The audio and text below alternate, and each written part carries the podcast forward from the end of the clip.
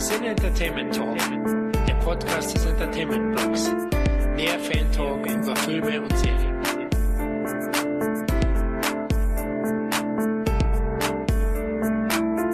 Hallo liebe Hörer zu einer weiteren Ausgabe unseres lockeren Filmfan Talks. Nachdem letzte Woche die Oscars 2016 vergeben wurden und über die Verleihung natürlich gespannt verfolgt haben, haben wir uns gedacht, wir müssen unbedingt einen Podcast über diese Oscar-Verleihung machen. Und hierzu habe ich mir zwei Gäste eingeladen.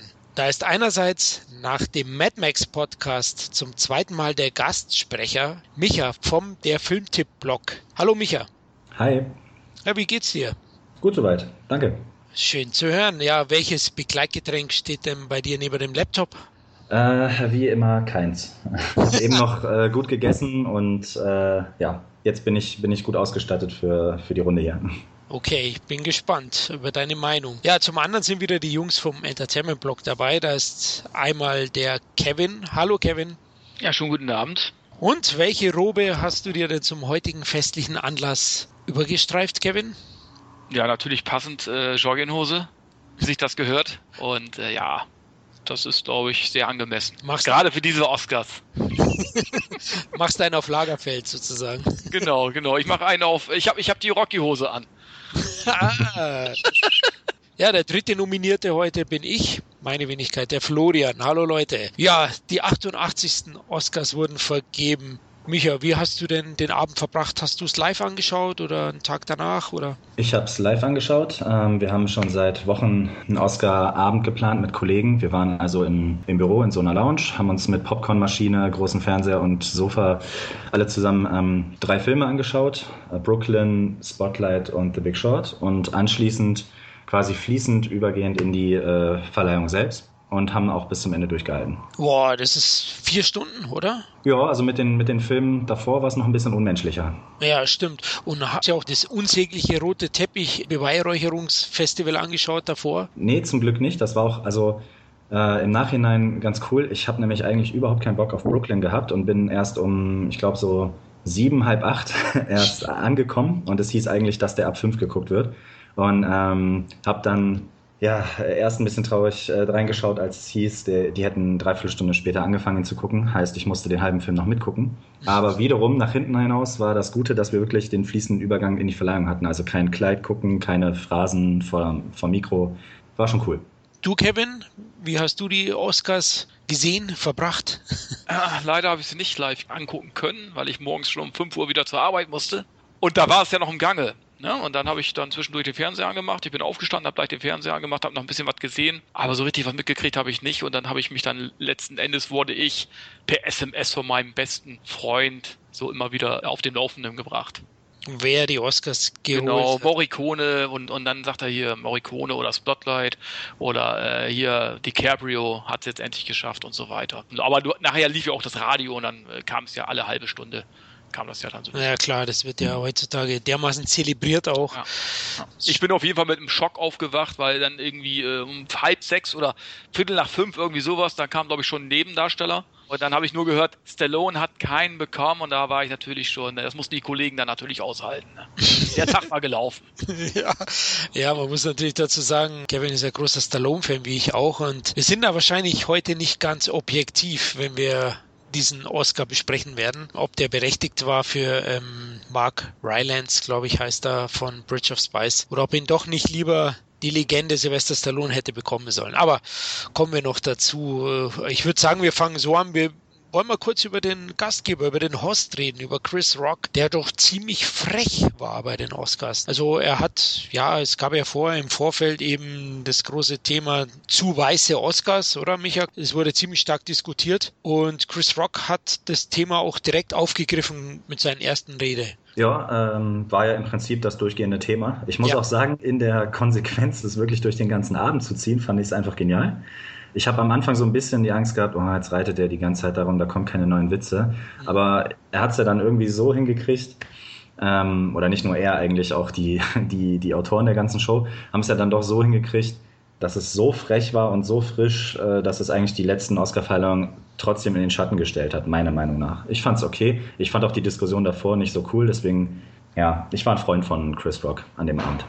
Oh, sind wir zu zweit. Also bin ich auch. Ich habe es ja auch schon erwähnt gehabt, so im Freundeskreis und auf dem Blog auch mal kurz geschrieben. Ich war auch positiv überrascht und er, er hat mir auch als Gastgeber besser gefallen als im Vorjahr. Auch ich hatte ein bisschen die Angst und ich muss auch sagen, nicht jeder Joke hat jetzt 100% getroffen.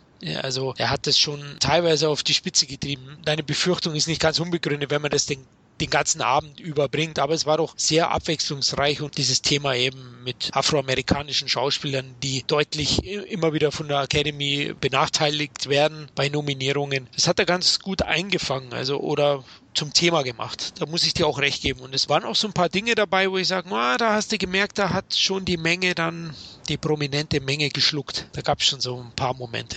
Nee, ich fand den auch sehr gut. Kevin, hast du das so ein bisschen mitbekommen? Wahrscheinlich nicht so stark. Chris Ja gut, ich, ich wusste schon, ähm, das, was da so im Gange war, ne? Ja. Dass, du, dass eben mal die Schwarzen sich benachteiligt fühlten.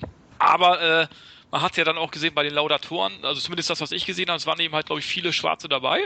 Und damit haben sie es versucht, so ein bisschen wieder hinzurichten. Ich weiß jetzt nicht, ob sie vorher schon feststanden oder, oder ob sie später dann nochmal reagiert haben, das weiß ich nicht. Kann auch jetzt Zufall sein. Aber ja, zum Thema selber, gut, äh, es gibt ja immer weniger Schwarze in Hauptrollen besetzt.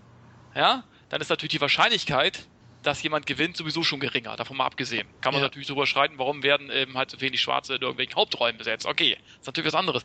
Aber ähm, mein bester Freund hat letztens mit äh, Fred Williamson äh, geredet darüber und er hat Fred Williamson gesagt, wenn keiner nominiert worden ist, hat er es auch nicht verdient. Ganz einfach. Also, oh, okay. Äh, der ist ja nun bekanntlich auch ein Schwarzwart. Oder was, was sollen asiatische Schauspieler sagen? Asiaten leben auch viele in Amerika. Auch viele Schauspieler. Wie oft werden die nominiert? Ich kann mich nicht mehr daran erinnern. Ja gut, es gibt natürlich ja? wenig Rollen für, für Ja, für, ja, aber so ist es ja. Aber dann ist die Wahrscheinlichkeit eben halt auch geringer, einen Oscar abzuräumen, sage ich jetzt mal. Ich glaube, wenn einer äh, wirklich gut schauspielt und wirklich prägend in einer Rolle ist äh, oder die Rolle eben halt äh, zelebrieren kann, dann gibt es eben halt, äh, gibt es ja genug Beispiele, auch wie Denzel Washington oder Whoopi Goldberg und so weiter. Die haben es ja auch geschafft. Aber sind das nicht die sogenannten Quoten? Ähm, ja, es gibt gewisse Personen, die immer wieder nominiert werden bei den Afroamerikanern und ich finde besonders in den, in den, als Nebendarsteller können sie durchaus mal einen bekommen. Also da wird ihnen anscheinend immer wieder mal einer gegönnt, aber vor allem in den Hauptrollen außer Denzel Washington. Ich müsste jetzt lange überlegen. Das stimmt schon, ja. Micha, also, dir einer ein? Ja. Also mir fällt da vor allen Dingen hier der, ähm, der unaussprechliche von 12 Years a Slave im ah, oh, ja, oh, sorry, ja klar. Ähm, Unaussprechliche, ja, genau. Ich, ich komme gleich, komm gleich darauf. Ich wollte gerade nochmal zu den Oscars sagen. Ja. Ähm, erstens, ich kann mich nicht daran erinnern, dass äh, Straight Outta Compton oder Erschütternde Wahrheit bei den Golden Globes oder BAFTA abgesahnt hätte ohne Ende. Mhm. Ähm, sprich, also warum schiebt man es nur auf die Oscars? Dann, als ich die Show geguckt habe und da kam äh, diese schwarze Dame auf die Bühne und da stand dann Präsidentin der Academy. Ja. Und dann zeigen sie den Komponisten der Academy, der da den ganzen Abend begleitet hat, der auch schwarz ist. Und dann im, dann hat man im Hinterkopf, Chris Rock wurde vorher schon als Host bekannt gegeben, auch ein Schwarzer. Ich frage mich da ernsthaft, wie man der Academy oder den Oscar, äh, der Oscar-Verleihung da Rassismus vorwerfen kann. Also ich halte das für großen Schwachsinn. Kehrtwende bei Straight Outta Compton, der Film war genial und hätte viel häufiger nominiert werden müssen, aber ich glaube, es war in diesem Jahr einfach Zufall, dass es ein Klammer auf schwarzen Film, Klammer zu, traf, der da leer ausgegangen ist. Wenn ich zum Beispiel Will Smith sehe mit Erschütternde Wahrheit, war er einfach nicht gut genug. Ähm, Sehe ich ganz recht. genauso. Und ja. Idris Elba habe ich noch nicht gesehen, Beast of No Nation. Ich hasse Idris Elba, deswegen will ich das oh. nicht oh. subjektiv beurteilen. Micha, ich glaube, ich muss dich ausladen. ja, tut mir leid, weil jeder, jeder, der bei Prometheus mitgespielt hat, hat bei mir einiges gut zu machen. Oh, oh das Thema hatten wir schon mal, aber ja, ja. bleiben wir bei den Oscars. Aber ja, du sprichst großteils mehr aus der Seele. Aber ich glaube, letztes Jahr war auch schon keiner nominiert. Kann das sein? Ich, äh, wie gesagt, bei dem Unaussprechlichen bin ich mir nicht mehr so sicher. Aber ich erinnere mich da auch schon so eine Diskussion mitbekommen zu haben und ich fand 12 Years a Slave nicht gut. Und schon da hatte ich das Gefühl, der Film sahnt ab aufgrund von, weil er absahnen muss, von seiner Wichtigkeit und der Geschichte her. Und, ähm, ja, ein Freund ja. nennt das Oscar-Trash. Ja, der sagt, der ist von vornherein für einen Oscar-Film aufgrund des Themas und so, äh, so halt konzipiert halt gewesen. Und das ist das völlig Unspannende an dem Film. Das finde ich auch. Also ich war auch enttäuscht. Ich fand ihn jetzt nicht schlecht, aber es war jetzt für mich kein großer Film. Straight Outta Compton wollte ich nochmal in selbe Horn blasen. Ich habe den Film ja gesehen und ich habe ihn auf dem Entertainment-Blog gefeiert, weil er einfach fantastisch ist. Also wenn man wie ich mit der Hip-Hop-Musik um Trey aufgewachsen ist, dann wird man den Film lieben. Nicht nur deswegen, sondern weil er einfach inszenatorisch und inhaltlich sehr gut ist. Ja. Es ist ein Top-Film und der hätte auch schon bei den Globes mehr verdient gehabt. Und da hat man ja schon gemerkt, da hat Jamie Foxx ein paar Mal schon gestichelt gehabt.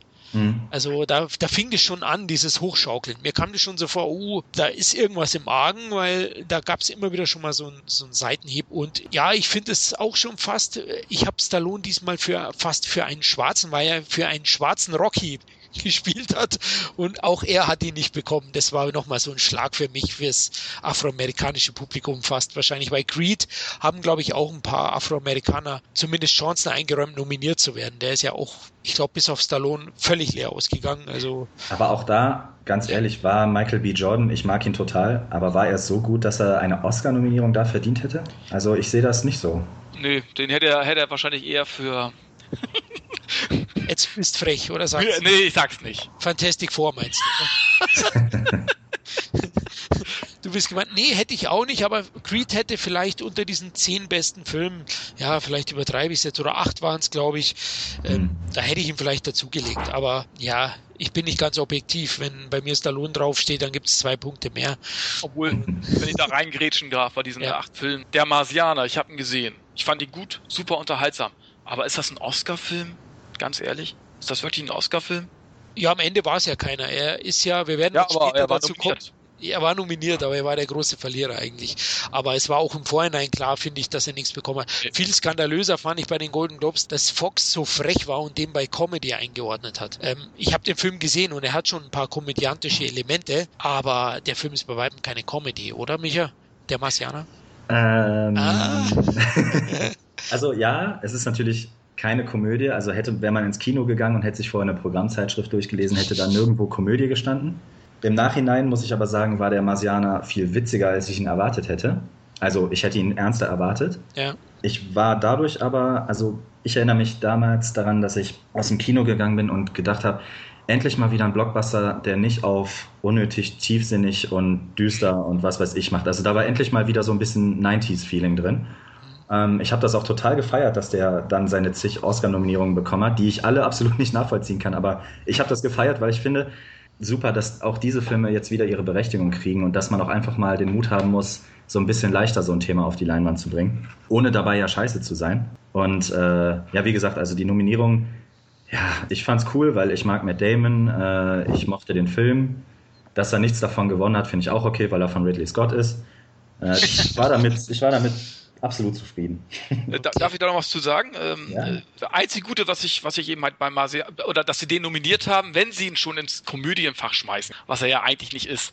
Dass ohnehin Komödien bei Oscars absolut, also wenn die Schwarzen sich äh, aufregen, ja, da müssen sich alle Komödianten sich auch aufregen, letzten Endes. Weil ich finde, jemanden zum Lachen zu bringen, ist viel, viel schwerer, als jemanden zum Weinen zu bringen.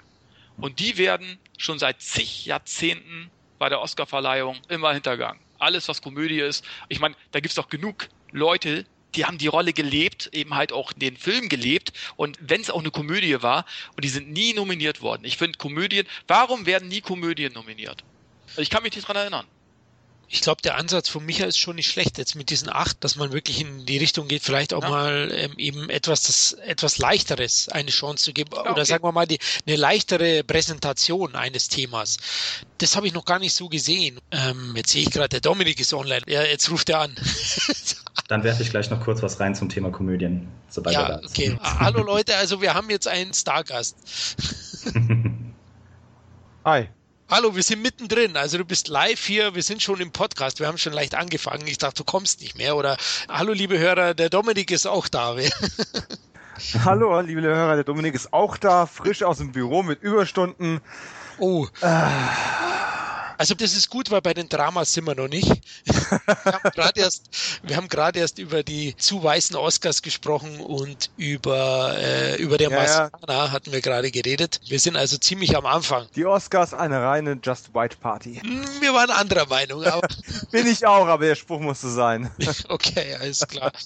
Ja gut, ähm, eine sehr überraschende Sache. Wir sind zu viert, also vier Nominierte heute und wir waren beim Marciana. Hast du den eigentlich gesehen, Dominik? Leider noch nicht. Und das als großer Fan des Regisseurs. Also es ist eigentlich eine Schande. Okay, also du hättest hören müssen, was Micha gerade über deinen Lieblingsregisseur oder einen deiner Favorites gesagt hat. Also, Sag es ruhig, er hasst ihn. Ich stehe dazu, ich stehe dazu. Okay, se- seit wann hast du ihn? Ich hasse ihn äh, seit Prometheus, Überraschung. Ja, okay. Das ist mein Pluspunkt, den habe ich nach wie vor nicht gesehen. Aber hast du, hast du denn, anschließ, fragen, hast du denn anschließend The Counselor gesehen? Ne? Counselor ist toll. Okay, gut, da, da kommen wir nicht mehr auf einen Nenner. Director's Cut. ja, okay, das kann sein. Genau, also ähm, wir hatten über Marciana gesprochen, eben, dass er aus unserer Sicht eigentlich auch wenn er komödiantische Elemente hat, keine Komödie ist. Und Nein. er überraschenderweise doch so viele Nominierungen bekommen hat. Er hatte am Ende keinen Oscar bekommen, aber wir haben die Nominierungen ja, mich hat sich darüber gefreut und wir waren doch eher überrascht, dass es so viele gab. Ja, Chris Rock, also hat den Abend gerockt, kann man so sagen. Oder wie fandst du es, Dominik? Ja, der war auch, der war schon recht solide. Also wir hatten schon bessere Hosts, wir hatten schon schlechtere.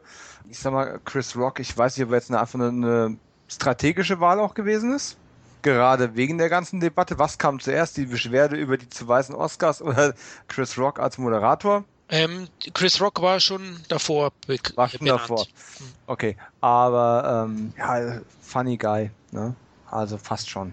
Ja, und er hat ja wirklich auch schön damit gespielt mit der Rassismusdebatte. Das fand ich auch Ich- wirklich gut. Ich fand auch überhaupt den, die, die ganze Aufmachung fand ich geil. Also das haben die Amis wirklich drauf. Da können die noch so viel in Deutschland noch so viel goldene Kameras verleihen. Das werden die niemals hinkriegen.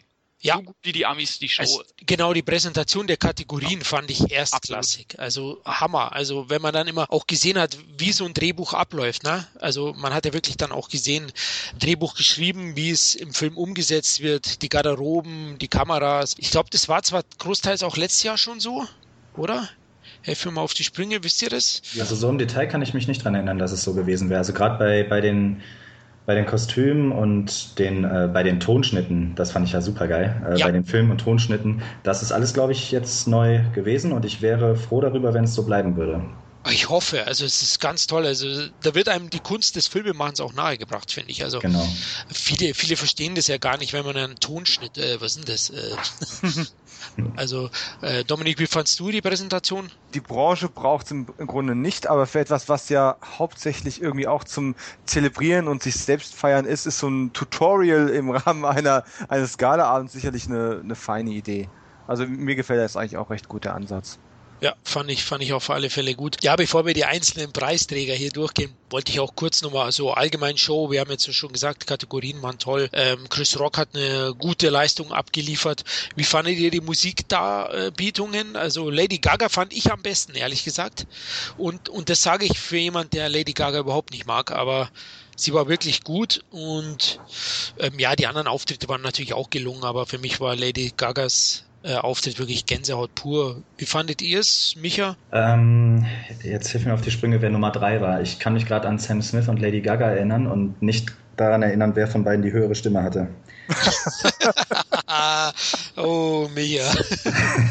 Ja, nee, also äh, Spaß beiseite. Äh, Writings on the Wall ist für mich kein Oscar-Song. Ähm, Oh, da sind wir alle einer Meinung. Es ist eigentlich nicht mal ein richtiger Song. nee, also da, da, das ist so weit weg vom Ohrwurm, keine Ahnung. Die Spectre von einem guten Bond-Film. Und die äh, Lady Gaga mag ich auch nicht, wie du gesagt hast. Die Darbietung war allerdings, glaube ich, genau das, genau das, auf äh, das die Amis stehen. Und ich hätte nach dieser Darbietung eigentlich einen Hunderter drauf gesetzt, dass sie auch den Oscar dafür kriegt. Das stimmt. Sie hat auch sehr schön äh, das Playback-Piano gespielt. Allein dafür wäre der Oscar schon. du bist der oh Mann. ja, aber hin und wieder ging der Arm halt in die Luft, wo äh, das Klavier weitergespielt wurde. Das habe ich gar nicht gesehen, aber ich bin völlig unmusikalisch, liebe Hörer. Also deswegen. Aber ihre Stimme war ja echt und der Song wirklich gut komponiert. Also ja, der war wäre mein Oscarsieger gewesen. Kevin, wie findest oder reden wir gleich über den Sieger, über Writings on the Wall. Wie fandst du den Bond-Song? Beschissen. Und Okay. darum, also äh, von daher, äh, also die Show konntest du ja nicht schlechter machen letzten Endes, was, was den Musikgeschmack angeht. Weil wenn die das eben halt, wenn die, äh, wenn die diesen Song als besten Song ehren, ich meine, was kann das unterbieten, letzten Endes? Du kannst die Und- Show letzten Endes nicht mehr zerstören, weil äh, die alles wahrscheinlich gut finden würden. alles, was schlechter ist, noch besser. Oder? Ja, genau. Also, ja, ich fand das auch ein furchtbares Gejaule ist das. Also, genauso Spectre ist ja auch wirklich ein enttäuschender Bond. Er passt eigentlich dazu, ne? Er fügt sich ein. Es ist einfach schade, wie viel Potenzial da verschwendet wurde. Mit Walz als Gegenspieler, mit Sam Smith, den ich sonst richtig gut finde. Äh, als Sänger, da, ich weiß nicht, was die diesmal geglaubt haben, da auf die Beine zu stellen, aber das war nix. War's Und in Sachen, in Sachen Filmsong hätte es auch mit Sicherheit vier, fünf bessere Filmsongs gegeben. Ja, wir haben, wir haben ja schon in äh, dem Jahresrückblick-Podcast für Spectre ordentlich äh, Prügel ausgeteilt. Man muss einfach nochmal betonen, es ist ja kein per se wirklich richtig schlechter Film. Es ist nur einfach weit entfernt von einem ansatzweise guten Film. Und er hatte so viel Potenzial gehabt. Und der Song, ähm, ich habe es ja auch schon mal on air gesagt, er funktioniert im Film tatsächlich besser als einfach so im Radio. Aber das liegt daran, dass einen tatsächlich das visuell gelungene Intro dann doch ein Stück weit mitnimmt. An sich ist der Song einfach nur schlecht. Angefangen vom Titel, der nicht mal gut ist, ist es einfach nur eine einzige Heularie. Also äh, Gladys Knight, Gladys Knight war auch nicht höher und äh, die hatte eine bessere Entschuldigung dafür. Und das ist, das Problem ist vor allem, ich weiß ja, wo euch das auch so ging, der, der ist so quasi auf einem, auf einem Level. Der hat keine Höhen, der hat keine Tiefen, der hat sein, sein, sein eines Level, das er bis zum Ende durchzieht. Und du denkst immer, oh, jetzt, jetzt reißt er noch mal was, jetzt kommt er noch mal ein bisschen emotionaler irgendwo. Nein, der heult sich da konsequent durch. Und ähm, gut, so ging es uns dann ja zwei Stunden lang mit dem Film auch ein Stück weit. Aber das ist einfach, selbst wenn man den Song mag, und ich bin sicher, es gibt den einen oder anderen Zuhörer, der den Song gar nicht so schlecht findet und auch gar nicht weiß, was wir an Spectre so enttäuschend fanden. Okay, jedem sein eigener Geschmack, aber es ist deswegen noch lange kein Oscar-Song. Also selbst eine Nominierung ist eigentlich schon zu weit gegriffen. Ja. Ähm, also ich wusste noch nicht mal, ob das ein männlicher äh, Sänger ist oder ein weiblicher Sänger, ganz ehrlich. Das erste Mal im Radio gehört habe, dachte ich, Mensch, haben die Boy George äh, reanimiert? ja, aber ja, gut, jetzt, ja mein Gott. Aber er hat ihn leider bekommen, ja ich weiß nicht, äh, hat Sony vielleicht schöne Care-Pakete zu den ganzen äh, Nominierten geschickt oder so?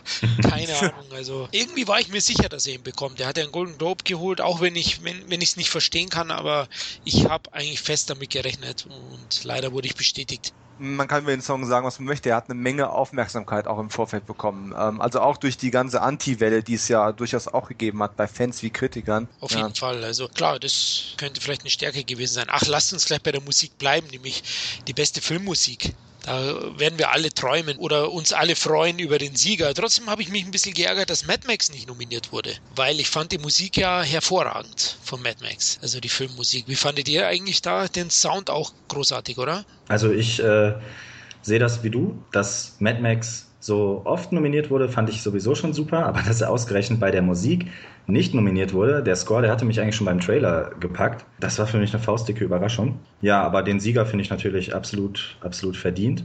Wobei ich die Daumen heimlich ja für, ich, wie heißt er jetzt richtig, Johann Johansson gedrückt habe, aber mir war eigentlich klar, dass er da keine Schnitte haben wird. Ja, aber mein Gott, dann kriegt Tarantino halt doch noch einen Oscar auf sein Hateful Eight ge geschrieben, ist mir recht es ist ja eigentlich sein erster regulärer, würde ich sagen, weil diesen Lebenszeit-Oscar oder Lebenswerk, den sehe ich immer so ein bisschen zweifelhaft. Hm. Ja. Ist nett für die Herren, aber das ist immer so ein, ja, und jetzt bitte sei leise und stirb, ne? Obwohl äh, bei Ennio Morricone, der hat, war das letztes Jahr, wo er den bekommen hat, den Oscar?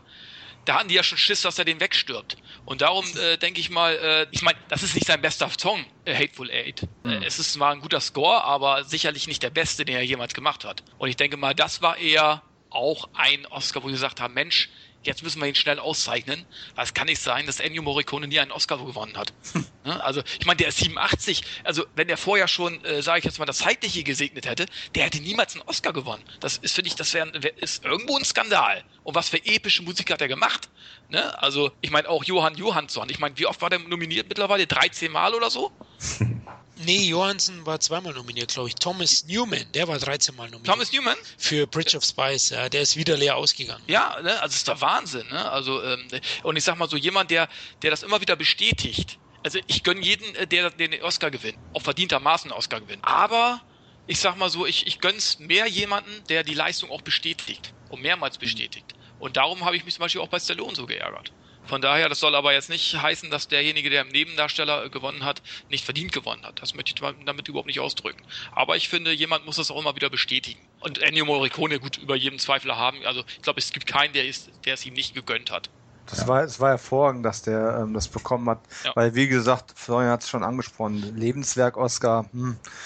ja, es ist, es ist okay, aber es ist halt ein Trostpreis. Ne? Du hast keinen richtigen bekommen, jetzt geben wir dir so, so den kleinen hier. Ne? Und äh, Hateful Eight ähm, war gut. Es war nicht so der Effekt gewesen, den ich damals beim, ich weiß nicht, ob euch das auch so ging, beim ähm, dritten Herr der Ringe ja, man hat die vorherigen Herr der Ringe Teile, die waren groß, die waren pompös, aber die waren bei den Preisen jetzt nicht so super weggekommen. Und den dritten, den hat man dann wirklich mit allem zugebombt, was man nur an Preisen vergeben konnte, als hätte man so einen Nachholeffekt gehabt. Ne? Man konnte jetzt keinen Ehren-Oscar für Trilogien verteilen, also hat man halt auf den dritten wirklich alles runtergeholzt, was Mittelerde nur hergegeben hat. Das Gefühl habe ich bei Morricone auch so ein bisschen ähm, gehabt mit einem Unterschied. Ähm, Hateful Eight mag nicht sein bester Score sein, aber es ist ein ziemlich guter. Und ähm, Herr der Ringe 3 war jetzt auch keine Katastrophe, war nicht so toll. Da habe ich mich ein bisschen geärgert, ein bisschen geärgert damals. Der Score oder der Film? Der Film. Okay. Äh, ich fand ihn gut, aber gut. Okay. Der Film, der nie endete. Das war, ja, aber der war besser als alles, was danach kam. Also äh, ich will nicht Natürlich. über die Hobbits wieder, wieder rumlästern, aber.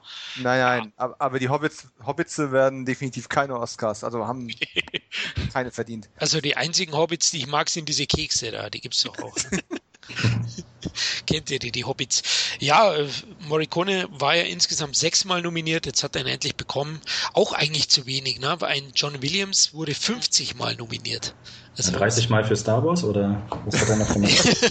hat, er, hat er noch nie gewonnen? nee, Williams Doch. hat fünf Stück daheim gehabt. Achso, also, wollte ich gerade sagen. Ja, ja, also der hat, der hat ich glaube, fünfmal für Star Wars. ich weiß es nicht. Nee, der hat auch erstklassige Scores gemacht, keine Frage. Aber eben, ich fand schon okay, dass er ihn jetzt für den neuen Star Wars Score nicht bekommt. Ich fand den zwar auch gut, aber jetzt auch nicht mehr so. Der war okay. Man, muss okay, aber, genau. man, muss aber, dazu sagen, ich habe viel gelesen, äh, wo Leute sich beschwert haben, ja, der neue Star Wars so ist nicht mehr ganz so, jetzt fehlen die großen Hymnen und so weiter und so fort. Aber letzten Endes, ich möchte jetzt nicht nur sagen, ah, auch über 80, aber das ist eigentlich der Gag dabei. Er hat sich mit seinem Scoring für ähm, das Erwachen der Macht meiner Meinung nach ein Stück weit auch daran angepasst, wie sich die, ähm, das Filmscoring in den letzten Jahren einfach verändert hat. Weil das ist nicht mehr so mit diesen großen Hymnen und großen Themen. Die Superman-Hymne aus den, ähm, aus den 70ern hast du noch im Kopf, die aus äh, Man of Steel eher weniger, weil das ist tatsächlich mehr so Atmomusik geworden. Das ist nicht mehr dieses große. Und Williams hat sich da ein Stück weit angepasst. Ich halte das nicht für Ideenlosigkeit, sondern äh, für seinen Versuch, einen zeitgemäßen Score zu machen, der immer aus seiner Handschrift und das äh, Star Wars Schild mit sich durch die Gegend trägt. Aber da das war eigentlich, war eigentlich schon gut da muss ich kurz einhaken. Zeitgemäß ist Mad Max der Score und deswegen hätte ich mir gewünscht, dass sie den mal nominieren. Ähm, Dito, Junkie XL, ähm, ja, definitiv auch. Der hat auch seit Jahren, da sind wir wieder bei der Konsistenz, ne? Also der, der hat ja wirklich immer wieder interessante Sachen geliefert und macht das hoffentlich auch weiter. Ja, Wäre interessant gewesen, aber ja, man kann nicht alles haben.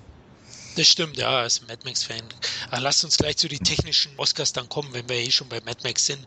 Insgesamt war er zehnmal nominiert, ähm, hat nur die ganz Großen sozusagen nicht bekommen. Und ich glaube, es war klar, dass er den Kamera-Oscar nicht bekommt, oder Micha? Das war logisch, dass zum dritten Mal der Herr Lubetzky den schon wiederholt.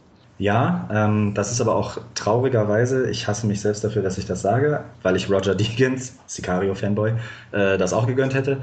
Ähm, aber es ist auch so ziemlich die mit Leonardo DiCaprio zusammen die einzige Kategorie, bei der ich damit leben kann, dass Revenant auch gewonnen hat, weil der Typ ist einfach ein Visionär auf dem Gebiet. Klar, einige Sachen davon sind auch einfach vom Computer entstanden, aber er lässt es dann im Film ja trotzdem so aussehen, als ob es neu wäre und also wenn mich was bei dem Film weggehauen hat, dann waren es, glaube ich, die ersten 20 Minuten. Und das war größtenteils schon wie bei Gravity sein Verdienst. Ja, klar, also das will ich jetzt auch nochmal ganz klar sagen. Verdient hat er ihn schon. Aber ich habe das ja schon öfters mal im Podcast gesagt, dass ich es natürlich schon auch ein Deakins gegönnt hätte, der, der jetzt auch geschlagene 13 Mal nominiert war und jedes Mal leer ausgeht. Ähm, und der Kollege, auch wenn er ein Genie ist, hat ihn dreimal hintereinander geholt. Ne? Gravity, dann letztes Jahr eben Birdman und jetzt The Revenant. Unglaublich, ne? Kevin, wie siehst du es mit den Kameras? Ja, verdient gewonnen. Also ich habe äh, Revenant ja auch noch im Kino nachgeholt. Gut, Oscar hätte ich ihn jetzt auch nicht gegeben, für den besten Film nicht. Aber Kamera top, wirklich. Ich habe ja auch nicht alle Konkurrenzfilme gesehen jetzt, ne? Ja. Aber ähm, das war schon in Ordnung. Also da würde ich jetzt echt nicht meckern.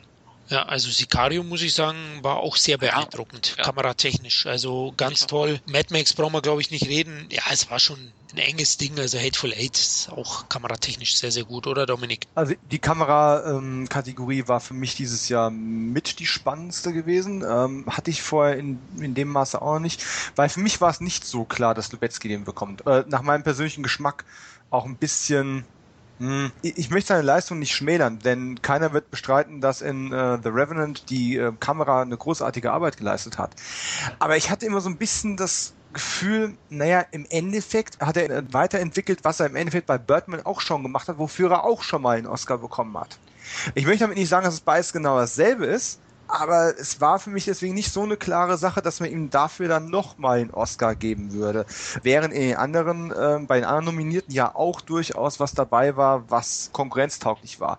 Die Kamera äh, von, von Hateful Eight war nicht so spektakulär wie die Technik, die verwendet worden ist, aber auch die hätte ja durchaus damit reinspielen können. Ne? Das 70 mm Format war immerhin so in den Medien auch breitgetreten und in dem, in dem Promoting von dem Film, äh, dass das durchaus auch eine Rolle hätte spielen können. Und von Dickens fangen wir jetzt gar nicht an. Mich hat schon ein bisschen überrascht. Ja, okay. Lubetzky ist toll. Gar keine, also brauchen wir wirklich nicht drüber diskutieren. Ich äh, habe gerade vor nicht allzu langer Zeit auch ähm, Children of Men nochmal gesehen. Diese Plansequenz, die da schon auch mit drin hatten, mitten im Film, wo ähm, ein Fahrzeug mit im Wald angegriffen wird, das war auch schon ein ganz großes Kino gewesen. Da hat er diese ganzen Geschichten erst angefangen zu entwickeln zu der Zeit. Aber na, so ein bisschen habe ich schon gedacht, warum jetzt nochmal gleich wieder? Ja, gut. Ich hoffe mal nächstes Jahr. Ich weiß nicht, macht er schon wieder einen Film mit dem, mit seinem mexikanischen Kumpel oder ich weiß es jetzt nicht genau, was als nächstes kommt. Aber die restlichen technischen Oscar, ja, da brauchen wir gar nicht so lange reden. Die hat so gut wie alle Mad Max geholt. Da waren die größten Konkurrenten Star Wars, Marsiana und The Revenant. Mich hat schon gewundert, dass Mad Max dann sicherlich verdienterweise und ich habe mich riesig gefreut als kleiner Fanboy des Films, äh, dass er sie alle geholt hat. Aber äh, ja, mich, mich hat schon gewundert, dass er da überall gewinnt. Hast du das gedacht? Ähm, gedacht hatte ich ja eigentlich schon nicht die ganzen Nominierungen, einfach weil ich nicht geglaubt habe, dass die Academy sich so frei für Blockbuster-Kino macht also für Action-Blockbuster-Kino. Als es dann passiert ist und in der Menge bei zehn Nominierungen habe ich gedacht, okay, die können dem jetzt nicht gar nichts geben, glaube ich, weil das wäre dann ja, ich weiß nicht. Das wäre dann, glaube ich, so rübergekommen wie, ja, den Hype müssen wir irgendwie füllen, damit die Leute es gucken. Aber dann war auch gut. Und als er dann wirklich sechs bekommen hat, da war ich dann, also wie soll ich sagen, ich habe schon auf ihn getippt. In, in wirklich den Sparten, wo er gewonnen hat, habe ich auch, er hat mir im Prinzip meine Pluspunkte beschert bei den ganzen Tippspielen. Ja, und bei den visuellen Effekten ähm, hat er dann witzigerweise ja verkackt. Ja, Was ich aber absolut berechtigt finde. Ähm, also nein, nicht berechtigt. Es war, die visuellen Effekte bei Mac Max waren mit das Beste des letzten Jahrzehnts. Aber ich fand es einfach super, dass äh, Ex Machina, der sonst untergegangen wäre, so doch noch auf, auf der Siegerliste auftaucht, weil der Film einfach auch mit zu den Besten des Jahres gehört hat. Und ähm, wenn man mal von dem ganzen Geballer und, und dem ganzen Blitztempo mal absieht, äh, dass ein Film mal gewinnt mit dezenten Effekten, also ein ruhiger, entspannter Film mit so guten Effekten, dass es menschlich wirkt. Ich konnte damit absolut leben. Und die anderen Kategorien, wer ist Carol, wer ist Brooklyn, soll Mad Max die Kostüme holen, bei der Maske auch, ja, da, da konnte ich schon gut mit leben. Aber überrascht hat es mich schon ein bisschen bei Kostümen also, und Ausstattung, weil da oft schon diese prätentiösen, ernsteren Filme gewinnen, eben diese Kostümschinken, ne, wie Carol eben. Ja, aber, aber das ist halt, das spielt halt mit äh, rein in diesen Trend, dass so ein Film wie Mad Max überhaupt Berechtigung äh, erfährt, weil diese Kostümfilme, wie du schon sagst, die hast du halt jedes Jahr. Und mhm. äh, hätte es Carol und Brooklyn nicht gegeben, weiß ich nicht, ob die überhaupt fünf zusammengekriegt hätten für, für die Kostümkategorie. Das sind halt diese Filme, keine Ahnung, Kate Blanchett schickt, zieht sich eine Jacke an und ist nominiert so ungefähr.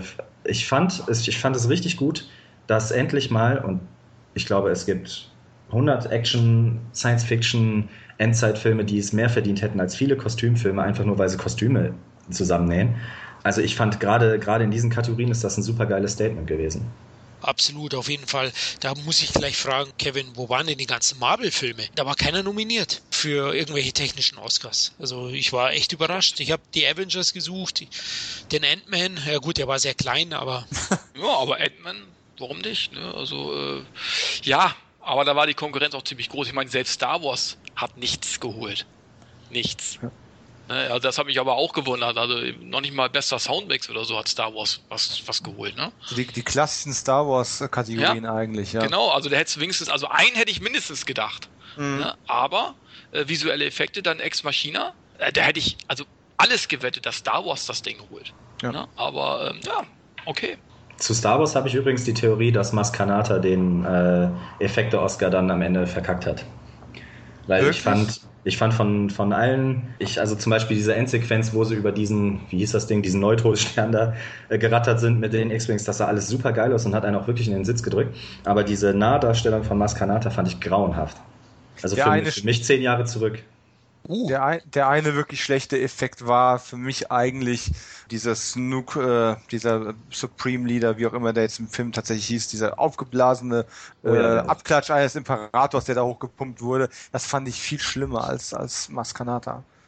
Ja, ich hätte eigentlich auch auf Star Wars getippt, aber ja, es ist schon schön auch, dass dann so eine eher kleinere Produktion wie Ex Machina, den ich bis heute nicht gesehen habe, den Oscar geholt hat. Ich glaube, auf Amazon Prime ist der gerade zu sehen, da muss ich mal schauen, dass ich mir den nochmal nachhole. Definitiv sehenswert.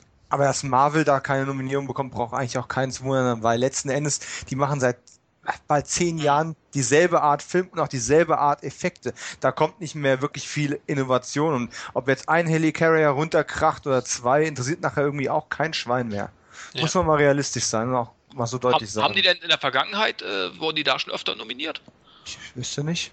Also ich meine mich zu erinnern, dass der erste Avengers zumindest mal für die Effekte nominiert war. Ah, ja. Und ich glaube, der letzte, der auch verdient nominiert war, war der Winter Soldier. Okay. Der, nee, der zweite, wie hieß er? Ähm, nee, der zweite, ja, ich weiß. Der, der zweite heißt, Captain der, America. Der heißt Winter Soldier. Winter Soldier, ja. ja. Ähm, in Deutschland hat er so einen blöden The First, oder? Of the, the Return, Return, of the First Avenger.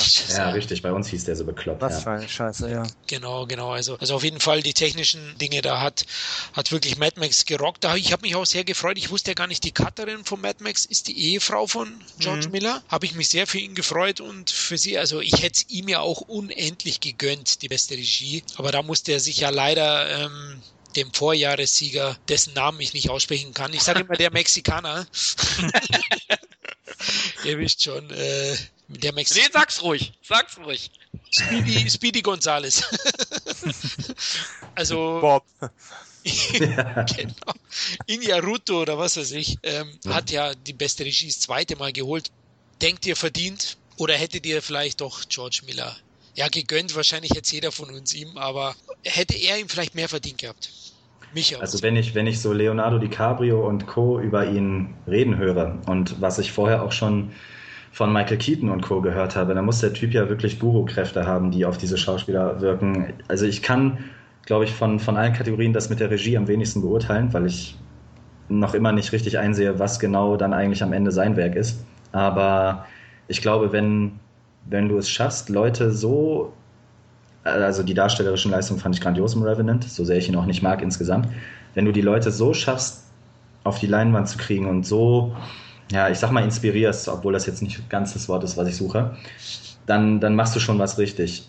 Obgleich ich aber sage, dass George Miller, der ja quasi aus dem Nichts kam, dann so einen Film raushaut, eigentlich die größere Leistung vollbracht hat, meiner Meinung nach, weil Revenant ist ja auch schon ein bisschen Oscar-Bait, der Vorjahres Sieger äh, in der Regie, der Vorjahres-Vorjahressieger in der Kamera und dann Leonardo DiCaprio, der ja quasi nach dem Oscar gelächzt hat. Da war ja eigentlich klar, dass äh, ja.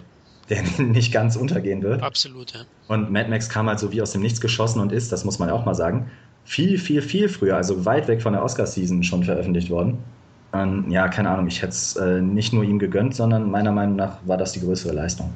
Oh, das spiegelt meine Meinung. Dom, was meinst du? Ich bin fast derselben Meinung. Also ich kann das eigentlich auch nur unterschreiben. Mit einem Unterschied vielleicht, ähm, George Miller ist sicherlich ein großer Visionär und er war auf jeden Fall derjenige, für den ich die Daumen gedrückt habe. Nichtsdestoweniger kann man in der Schauspielerführung, in der guten Schauspielerführung auch tatsächlich den Schwerpunkt der Regie ja sehen. Und ähm, demzufolge, ich, ich sehe Miller auch eher als den großen Filmemacher. Und ich hätte es mir eher gewünscht, dass äh, Mad Max bester Film realistisch hätte werden können als beste Regie. Das hätte mich für, für Miller sehr gefreut, aber für, vom Film her, das Produzieren eines solchen Werkes über so viele Jahre mit so viel Katastrophen, so lange nach dem letzten Film, ist vielleicht dann doch eher das weiß ich auch nicht, dass das, das größte, die größere Leistung, die eine größere Wahrscheinlichkeit auf den Oscar hätte haben müssen eigentlich. Nichtsdestoweniger Ich kann mich nur wiederholen. Ich hätte mich so für Miller gefreut, weil ich mir nicht sicher bin, ob er nochmal einen so kraftvollen Film in sich hat. Und selbst wenn, ob dann Mad Max 5 nochmal so Oscar-mäßig bedacht wird wie jetzt dieser hier. Ich glaube, es ist zu bezweifeln. Eben. Ja. Also von daher sehe ich es bei ihm so ein bisschen wie bei ähm, Sylvester Stallone, bei Ennio Morricone und all diesen anderen. Das war so eine letzte Chance. Und es ist extrem unwahrscheinlich, dass sowas nochmal passiert. Und ich finde es extrem schade, dass das nicht geklappt hat. Persönlich. Ich war auch ein bisschen enttäuscht, aber ich habe ehrlich gesagt nicht damit gerechnet. Also die beste Regie hat so nach dem, jetzt sage ich wieder der Mexikaner, gelächzt. Also es wäre doch schon ein Wunder gewesen, wenn, wenn ihn wer anders bekommt. Also das hätte mich wirklich gewundert. Wie sieht es bei dir aus, Kevin? Also kannst damit natürlich leben, oder mit dem Regie-Oscar? Ja, also guck mal, der hat bestätigt. Ja. Also hat das auch wieder verdient. Ne? Und äh, wie gesagt, Revenant, äh, ich fand ihn auch ein bisschen lang. Also ich muss sagen, im Kino, ich bin einmal kurz eingenickt. Ehrlich jetzt, und das ist mir selten passiert. Ne? Das hat nichts mehr, also optisch ein richtig toller Film, aber der hatte schon seine so gewisse Längen, weil letzten Endes wird ja auch nicht viel gesprochen in dem Film. Ähm, wird ja eher mehr gestöhnt und so. Trotzdem, also inszenatorisch hat er wirklich, hat er es auch verdient. Aber ich hätte es auch George Miller ge gegönnt. Also ich bin da ganz bei euch irgendwo, ne? Eben halt, und da sehe ich auch den Vergleich zu Sylvester Stallone irgendwie.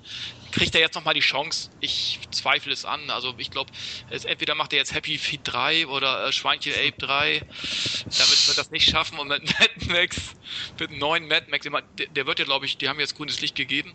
Aber ich kann mir nicht vorstellen, dass sie den jetzt nochmal wieder bei den Oscars irgendwie nochmal großartig nominieren werden. Technischen Sachen vielleicht, aber ich glaube nicht mehr als bester Film oder bester Regisseur. Kann ich mir nicht vorstellen. Aber wir wissen es nicht. Hat er jetzt wirklich grünes Licht, ganz aktuell? Ich weiß ja. Okay, habt ihr was gehört? Also Mad Max ist, weil es köchelt ja immer so vor sich hin, aber ich hatte jetzt eigentlich noch nicht final gehört, dass es weitergeht. Also es scheint eigentlich weiter zu gehen. Ich bin nur nicht so ganz sicher, dass Miller wieder die Regie übernehmen wird. Ja, eigentlich, eigentlich sollte das wahrscheinlich nicht machen, ne? weil ja. es ist schwierig, dann das nochmal zu toppen, auf alle Fälle. Also. Ja.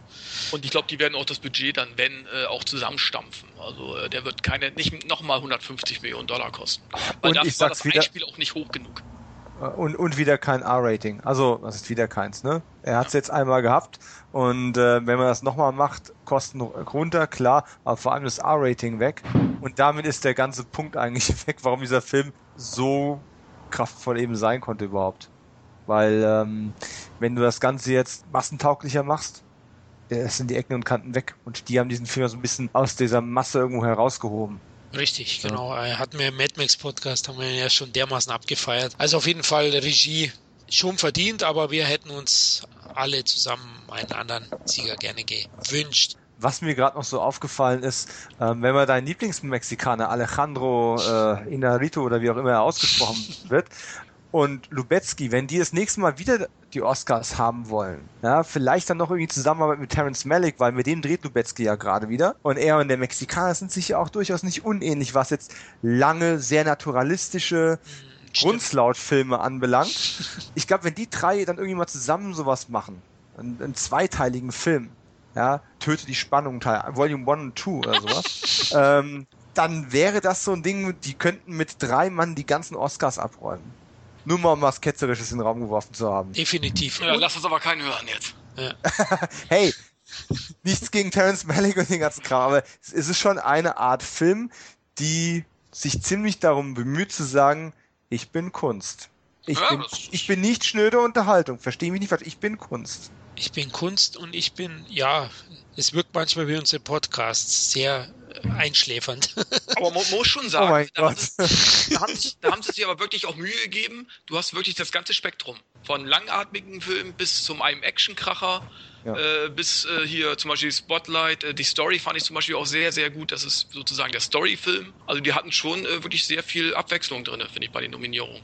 Ja, mhm. wie wir gesagt haben, eine Komödie mit Marciana und also wir haben alles dabei gehabt, definitiv. The Big Short war ja vielleicht so mehr der komödiantische Teil der Oscars diesmal, auf jeden Fall. Lass uns kurz zu den Drehbüchern kommen, wenn wir jetzt bei Regie waren. Ähm, Originaldrehbuch, definitiv Spotlight, glaube ich, auch absolut verdienter Sieger, oder Micha? Ja, wie gesagt, äh, wir hatten Spotlight kurz vor der Oscarverleihung geguckt und da habe ich sofort den Finger gehoben und gesagt, der wird es gewinnen ja, äh, ist genau wie Big Short bei, bei der anderen Drehbuchkategorie. Ich glaube, da waren die einfach nicht schlagbar, ähm, weil die beide auf ihre Weise schwierige Themen behandeln und die beide auf ihre Weise, ja, ich will nicht sagen massentauglich, weil äh, Big Short habe ich bis jetzt noch nicht komplett gerafft, aber ähm, doch so leinwandfähig gemacht haben, dass es einen mitgerissen hat, ohne Action, Kitsch, Trauer oder was weiß ich was. Waren ja doch beides sehr trockene, nüchterne Filme, ohne Margot Robbie im, in der Badewanne da jetzt unterzubewerten. Ja. ähm, ja, also ich äh, im Nachhinein muss ich wirklich sagen, sind das wirklich auch zwei meiner absoluten Lieblingsfilme aus der Oscar-Saison, die eigentlich sogar noch ein bisschen mehr Aufmerksamkeit verdient gehabt hätten, hätten sie nicht gegen Mad Max verloren. Das stimmt, aber wenigstens haben sie beide den Drehbuch-Oscar jeweils geholt. Also das ist ja immerhin nochmal, gut, Spotlight noch im besten Film, aber Big Short jetzt zum Beispiel, äh, hat er dann wenigstens einen Oscar mitgenommen, definitiv. Oder hättet ihr noch einen anderen lieber gesehen? Tarantino zum Beispiel der ja nicht nominiert war. Ich denke mal, dass Tarantino die, äh, die Nominierung nicht bekommen hat, wird auch ein bisschen mit der Produktionsgeschichte zu tun haben, weil Tarantino wird ja gerne fürs Drehbuch nominiert, äh, aber in dem Fall hat es wegen dem Drehbuch und dem, diesem Leak und dem Umschreiben und vorher hat man es noch im Theater im Prinzip aufgeführt, bevor man es dann doch nochmal in den Film gepackt hat. Das kann schon ein paar Punkte gekostet haben Plus, sind wir mal ehrlich, ist es nicht gerade sein innovativstes Drehbuch gewesen. Ich habe ein paar Mal schon gesagt, er ist als Filmemacher sicherlich sehr gereift und ich mag Hateful Eight. Ähm, wahrscheinlich mehr als der Durchschnitt der Zuschauer ihn gemocht hat. Aber ich hätte ihm jetzt auch keinen Oscar dafür gegeben. Äh, gefreut hat mich aber auch sehr, dass Alex Garland für ähm, Ex Machina ähm, nominiert worden ist, den ich aus vielen von den Gründen, die Micha schon genannt hat, ähm, auch für, für einen sehr interessanten ähm, Sci-Fi-Beitrag halte und der auch eine verdiente Nominierung bekommen hat. Und äh, hat euch gewundert, dass Bridge of Spice immerhin mit Spielberg-Bonus. Er scheint ja bei den Nebendarstellern gewirkt zu haben. Na, jetzt bin ich ketzerisch, aber hm. ähm, er war ja auch nominiert. Das Drehbuch haben ja sogar die Coen-Brüder geschrieben, also ja, mitgeschrieben. mitgeschrieben. Ja. Also war doch sehr namhaft. Da hätte ich eigentlich gedacht, die haben noch eine ganz gute Chance. Bei Straight Outta Compton war mir klar, da habe ich mich eigentlich schon allein über die Nominierung gefreut. Ähm, da war mir klar, die werden keine Chance haben und auch alles steht Kopf, den ich ja bei unserem Filmjahr-Podcast hm. heroisch verteidigt habe gegenüber Dominik. Ich habe jetzt noch Schmerzen von den Tiefschlägen von dir da. Schüre nicht die rote Emotion in dir. ja, genau. Ach, lass uns zur Freude kommen. Ähm, definitiv, also da war mir auch schon klar, dass er es nicht gewinnt, aber er hat wenigstens den besten Animationsfilm geholt und dem völlig verdient. zu Recht. Ja. ja, absolut verdient. Ja, also die Konkurrenz war jetzt auch, ja, wollen wir den Film nicht kleiner reden, als er ist, aber die Konkurrenz hätte natürlich noch stärker sein können, aber ich finde es absolut verdient, allein am Thema. Wie findest du ihn eigentlich, Micha? Alles steht Kopf? Alles steht Kopf fand ich super. Ich mag auch überhaupt nicht dieses Pixar-Gebäsche, weil äh, da bin ich jetzt aber auch äh, ehrlich, ich, mich juckt ein Knetfilm nicht. Also ich, ich, kann mir auch nicht zum hundertsten Mal schauen, das Schaf angucken. Ich weiß nicht, ich habe das jetzt tausendmal gehört. Ach, da gab es ja so viel bessere. Der einzige Film, wo ich glaube, dass er vielleicht auch einen Preis verdient gehabt hätte, war Anomalisa. Den habe ich aber selber noch nicht gesehen. Da, da urteile ich jetzt nur von Kritiken, die ich gelesen habe. Ähm, ich habe aber alles steht Kopf direkt am Anfang gesehen und war eigentlich sofort begeistert davon. Genau wie ich auch. Also ich habe ihn mir jetzt auch auf Blu-ray geholt. Da ist sogar noch eine erweiterte Szene dann drin, ähm, wenn sie ihren ersten Freund hat, das Mädchen, und der Vater den dann empfängt. Also wirklich mhm. auch zu empfehlen.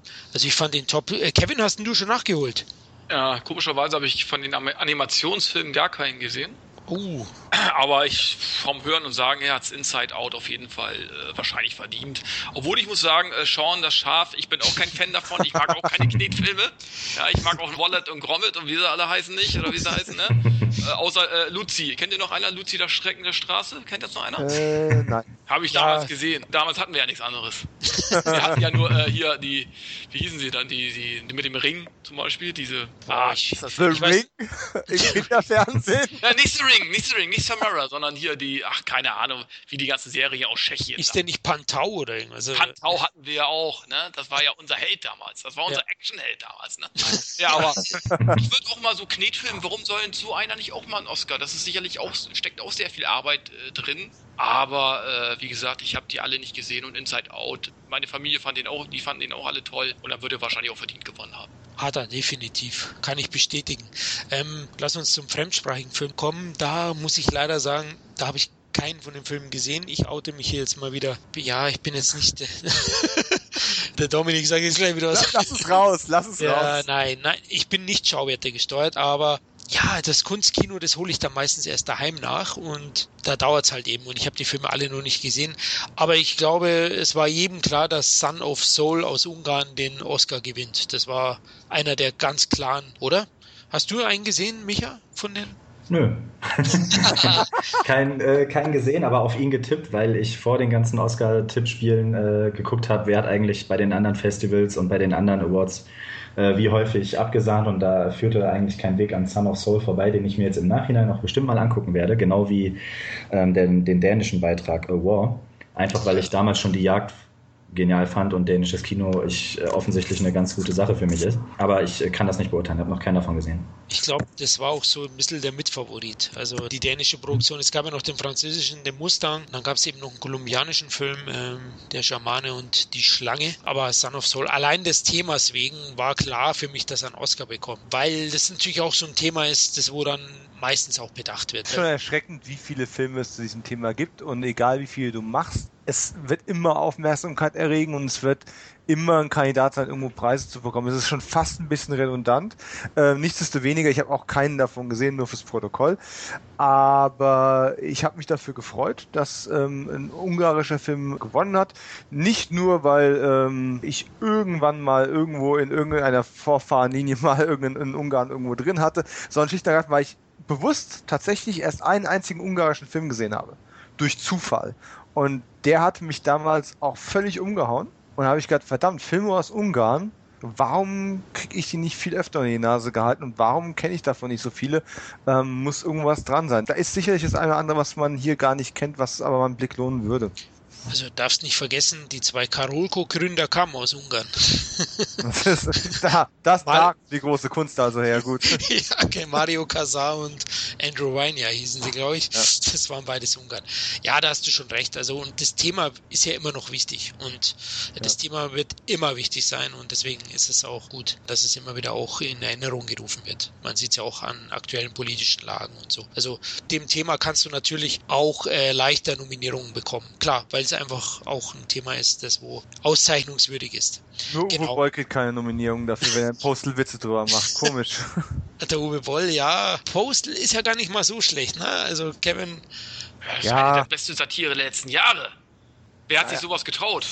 Ich meine, wer hat sich überhaupt gewisse Verfilmungen getraut, die ein Uwe Boll gemacht hat? Ich will ihn jetzt nicht in den Himmel loben, aber die letzten Filme und so weiter und so fort und, und auch die Themen, das traut sich doch keiner. Das traut sich auch nicht Hollywood, die normalerweise die Mittel dazu hätten. Die trauen sich hm. sowas nicht. Da freue ich mich natürlich auch äh, mal, muss ich auch wieder auf Spotlight zurückkommen, die dann auch wirklich mal so ein Thema, äh, sage ich jetzt mal, sich gewidmet haben. Und allein deswegen haben die für mich schon Oscar verdient. Weil solche unangenehmen Themen werden meines Erachtens viel zu selten angefasst. Und Uwe Boll macht das ja wenigstens mal. Ja, aktuell mit Rampage 3. Ja, nee, nicht nur Rampage 3, aber ich, äh, ich dachte gerade mit Schwerter des Königs im neuen Teil, im vierten oder so. Ja, die, die, lassen, wir, lassen wir mal außen vor, ne? aber es gibt ja. eben halt schon, äh, wie Darfur zum Beispiel, das ja. sind so Filme, die gibt, wird es in Hollywood nicht mal, niemals geben. Die, trau, die trauen sich nicht, nicht sowas zu machen und normal, die haben normalerweise die Mittel, das zu tun. Ja, ich bin schon der Meinung eigentlich, dass generell das europäische Kino das mutigere ist. Ja. War, ist, hm, schwierig zu sagen. Ähm, äh, ja. Du kannst, du kannst, mutiger sein, wenn dein Film 100.000 ähm, Euro kostet anstelle von 100 Millionen. Das ist natürlich auch ein Punkt, den man nicht ganz aus dem Blick Aber lassen. Aber ein großes Studio kann die 100.000 Euro eher aufnehmen äh, oder, äh, sag ich mal, verkraften als ein Uwe Boll. Aber ein großes Studio wird keine 100.000 Euro Filme mehr rausbringen, weil die nicht genug Money abwerfen. Da muss man eben halt sagen, Uwe Boll brauchte die Kohle ja mehr als das große Studio, die die 100.000 zurückhaben wollten. Ja, ja, für dem ist das existenziell wichtig, für das Studio nicht. Und äh, gerade deswegen, finde ich, so, könnte ein großes Studio auch mal solche Filme machen. Obwohl sie wissen, dass der wahrscheinlich keinen Plus machen würde. Aber das, das weiß Uwe Boll ja auch. Der hat davor äh, sicherlich äh, nicht mit den Gedanken gedreht, dass er dadurch jetzt Multimillionär wird.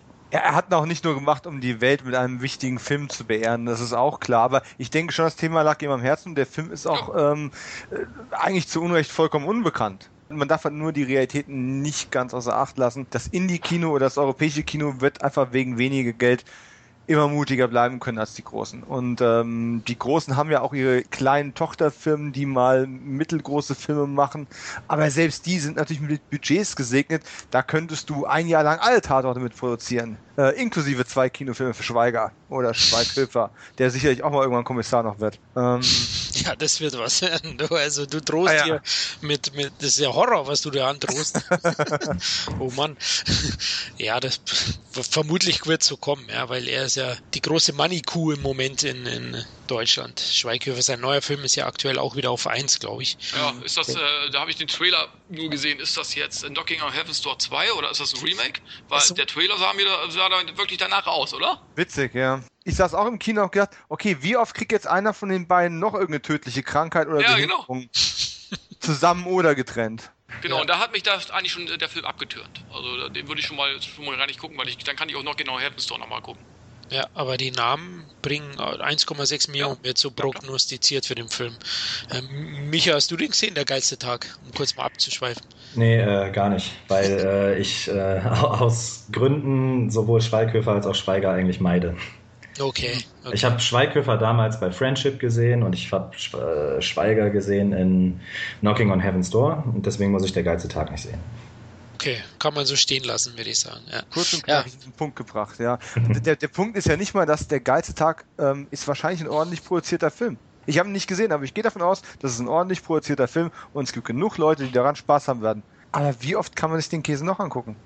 Ist ja, ist ja jetzt nicht nur bei Der geilste Tag der Fall. Ich finde das deutsche Kino, Klammer auf, in den letzten Jahren hat es sich verbessert, Klammer zu, insgesamt einfach mhm. immer noch zu, zu ängstlich und äh, was heißt zu ängstlich? Die wissen halt, wo das Geld herkommt und deutsches Mainstream-Kino ist einfach einheitsbrei im Moment. Äh, da, da ist sogar Hollywood noch innovativ gegen.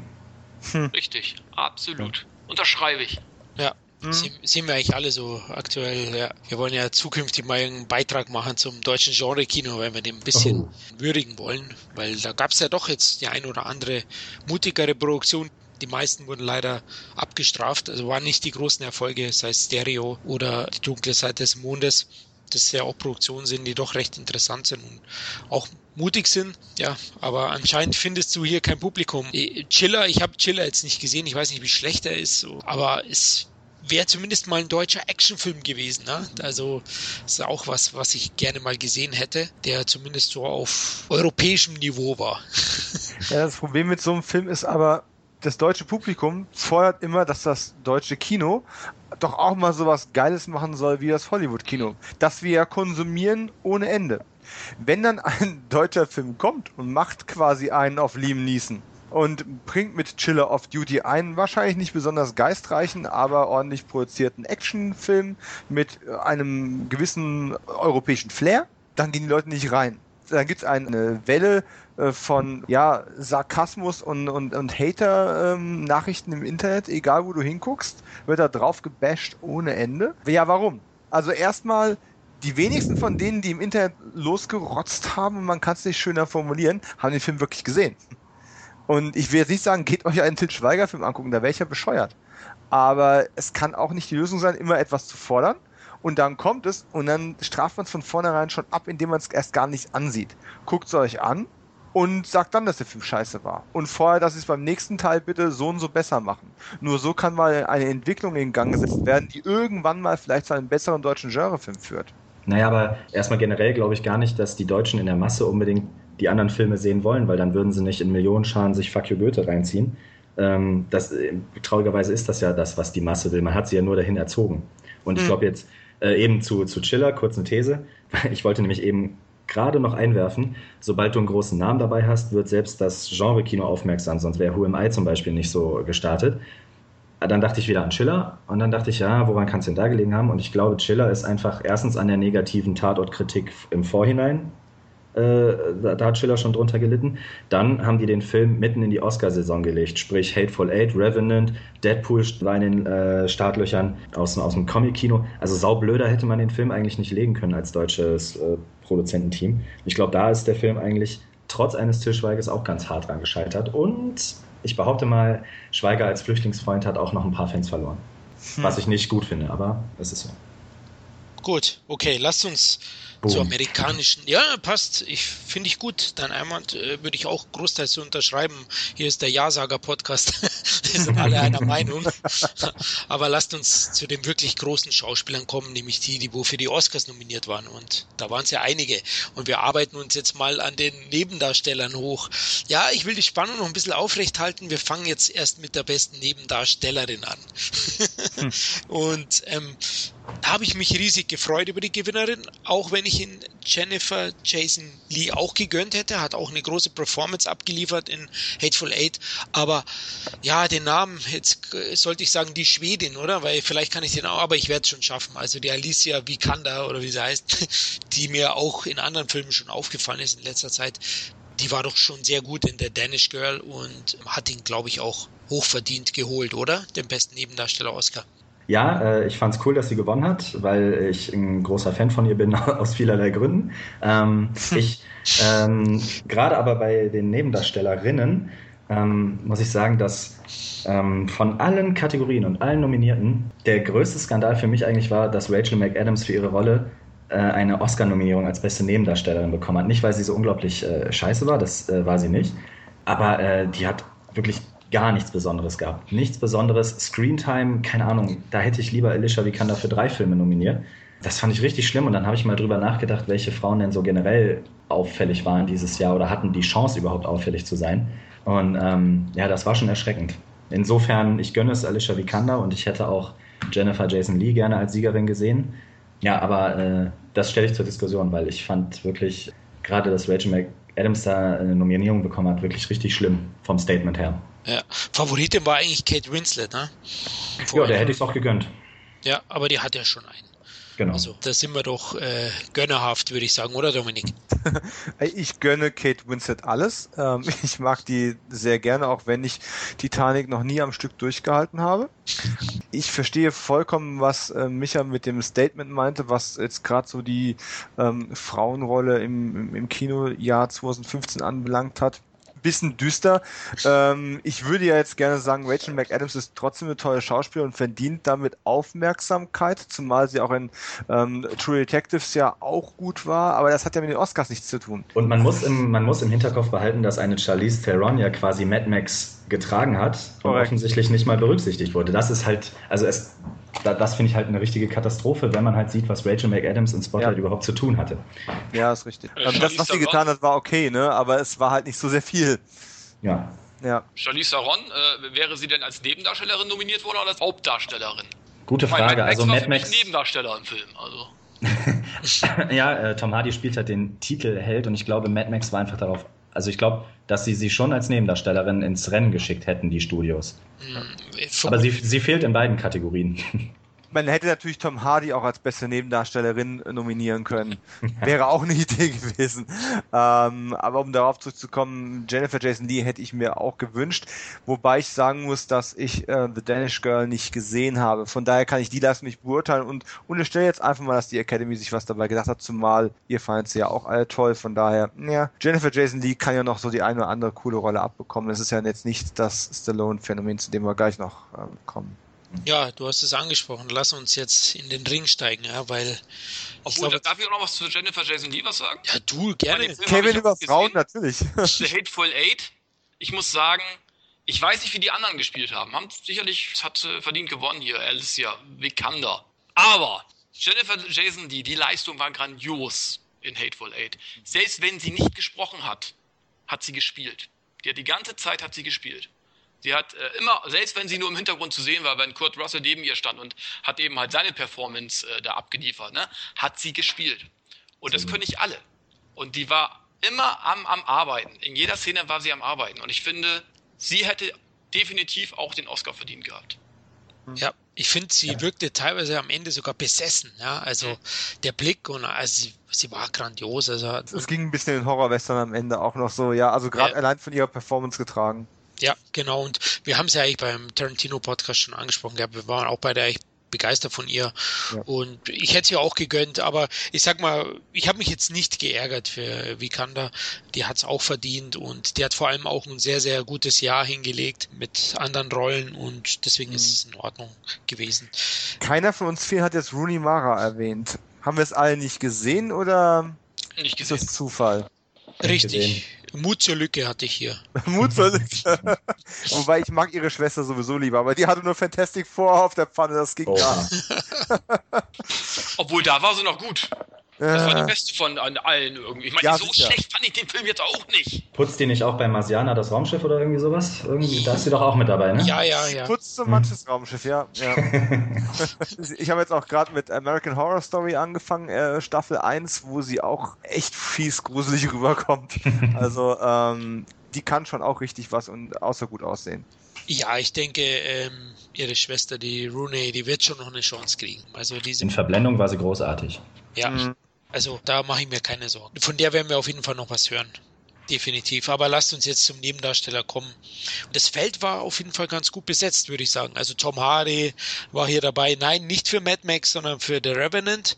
Ähm, Christian Bale, ja, war auch einer von denen, der eine starke Performance abgeliefert hat. Dann äh, Mark Ruffalo, den zumindest Freunde von mir, ich habe selber Spotlight nicht gesehen, Freunde von mir eigentlich als Favoriten gesehen haben. Die haben gesagt, Ruffalo sollte ihn eigentlich bekommen. Ähm, ich habe es ja nicht so gesehen. Mein Favorit war natürlich der Mann mit den Hängeaugenlider.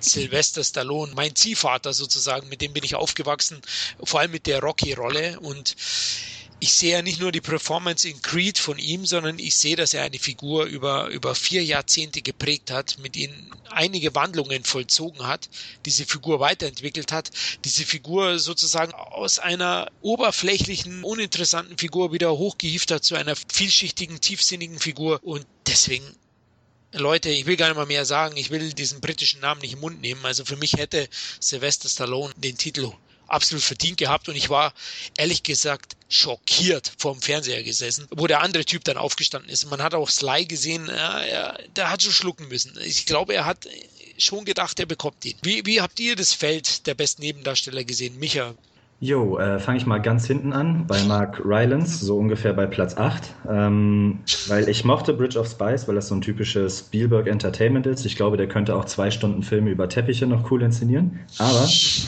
der, der ist mir da einfach schon nicht groß aufgefallen. Und ehrlich gesagt, ich war schon bei den Golden Globes überrascht, dass der Typ da auftaucht, weil im Prinzip macht aus meiner Sicht nicht viel mehr als da rumsitzen, bedröppelt reinschauen und ein paar clevere Sätze raushauen. Bevor ich die anderen bewerte, mir fehlt da Paul Dano als äh, Brian Wilson aus Love and Mercy, der, glaube ich, bei den Globes noch dabei war.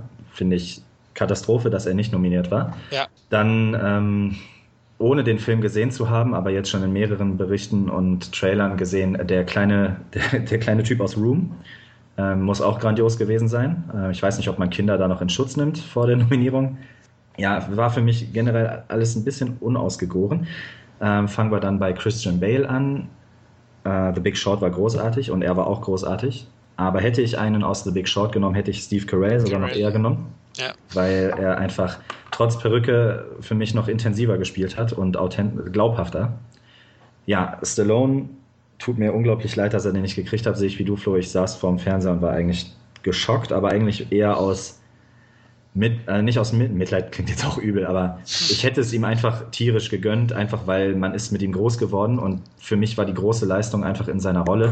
Nicht, dass er jetzt Krebs kriegt im Film, sondern dass er, dass er quasi aus dem Nichts wieder dieser, diesen Rocky spielt. Also man, man merkt ihm trotzdem Alter nicht an, dass er zwischendurch mal andere Filme gemacht hat. Und äh, ja, also Fan hin, Fan her, der, der hätte diesen Oscar auch einfach verdient gehabt. Und habe ich jetzt irgendeinen vergessen außer Mark Ruffalo?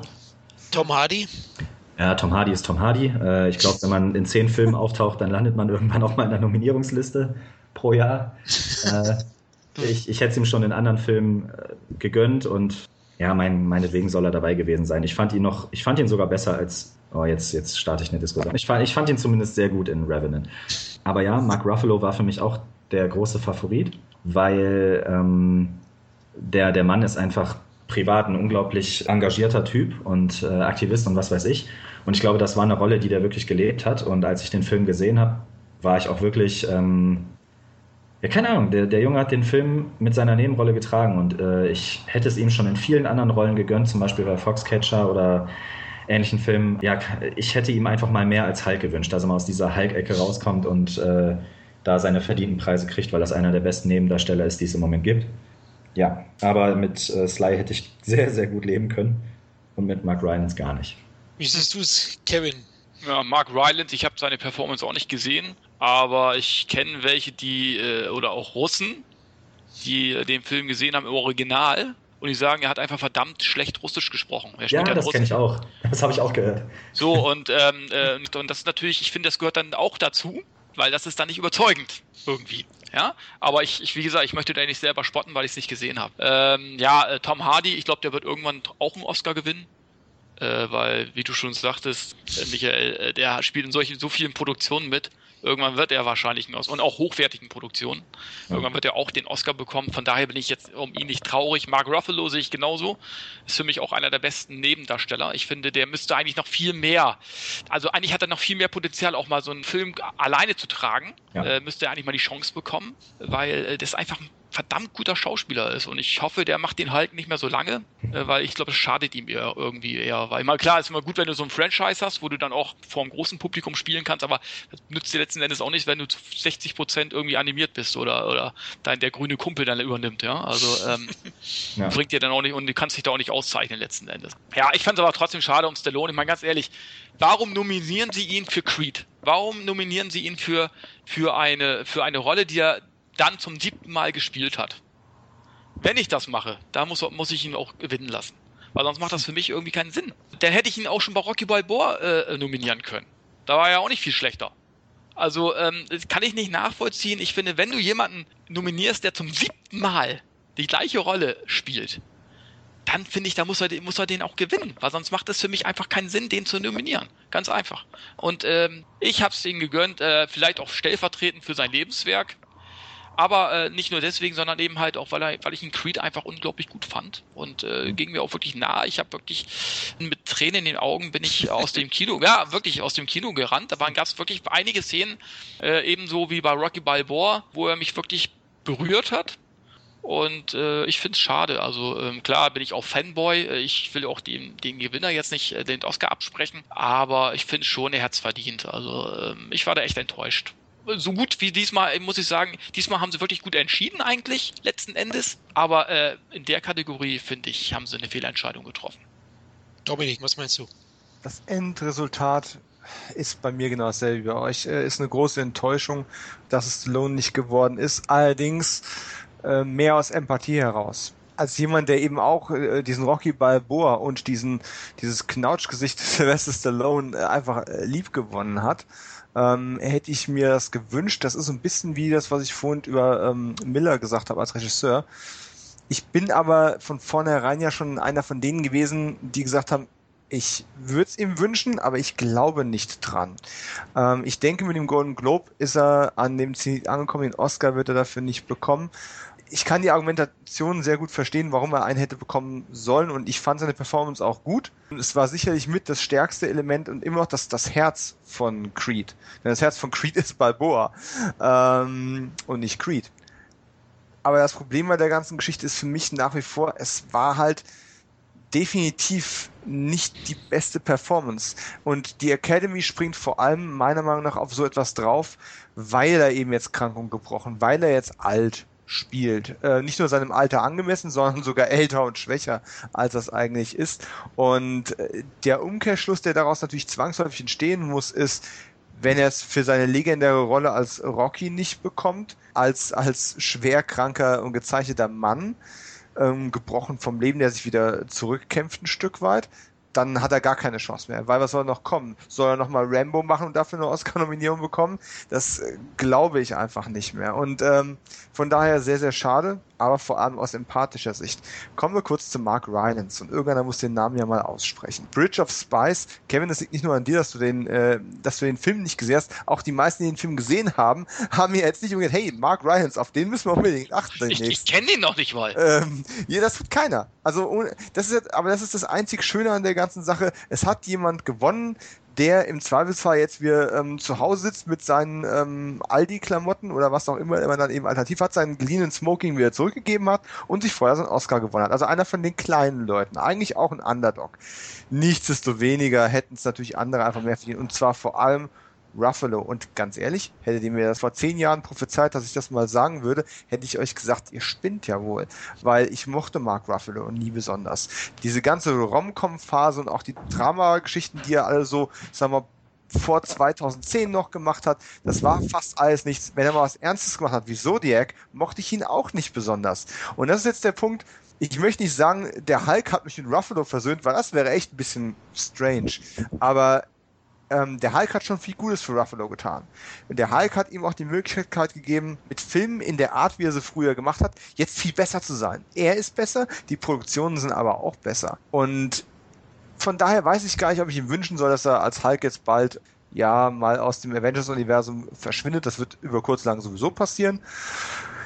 Er war eigentlich mein Tipp gewesen. Ich hätte, ich hätte gewettet, dass er jetzt den Oscar gewinnt, weil Tom Hardy, ich mag ihn recht gerne, aber es ist für mich kein Oscar-Schauspieler. Und ähm, ich hätte eigentlich gedacht, Ruffalo wird's. Ich hätte mir gewünscht, Stallone wird's. Stattdessen wurde es Mark Rylance. Herzlichen Glückwunsch, ähm, Mark. Viel Spaß beim nächsten Spielberg-Film. Ich weiß nicht, was du sonst machen sollst.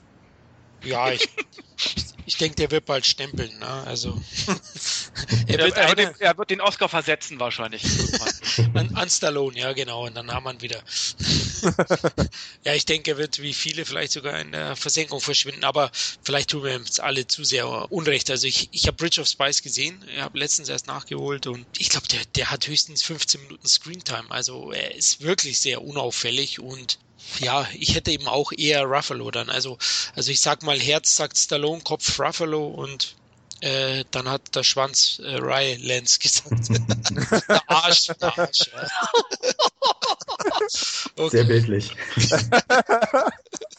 Die Metapher würde ich gern anders anwenden. Ja, da hast du recht. Es war eine Entgleisung. Also, Entschuldigung, es ist auch schon bald zehn.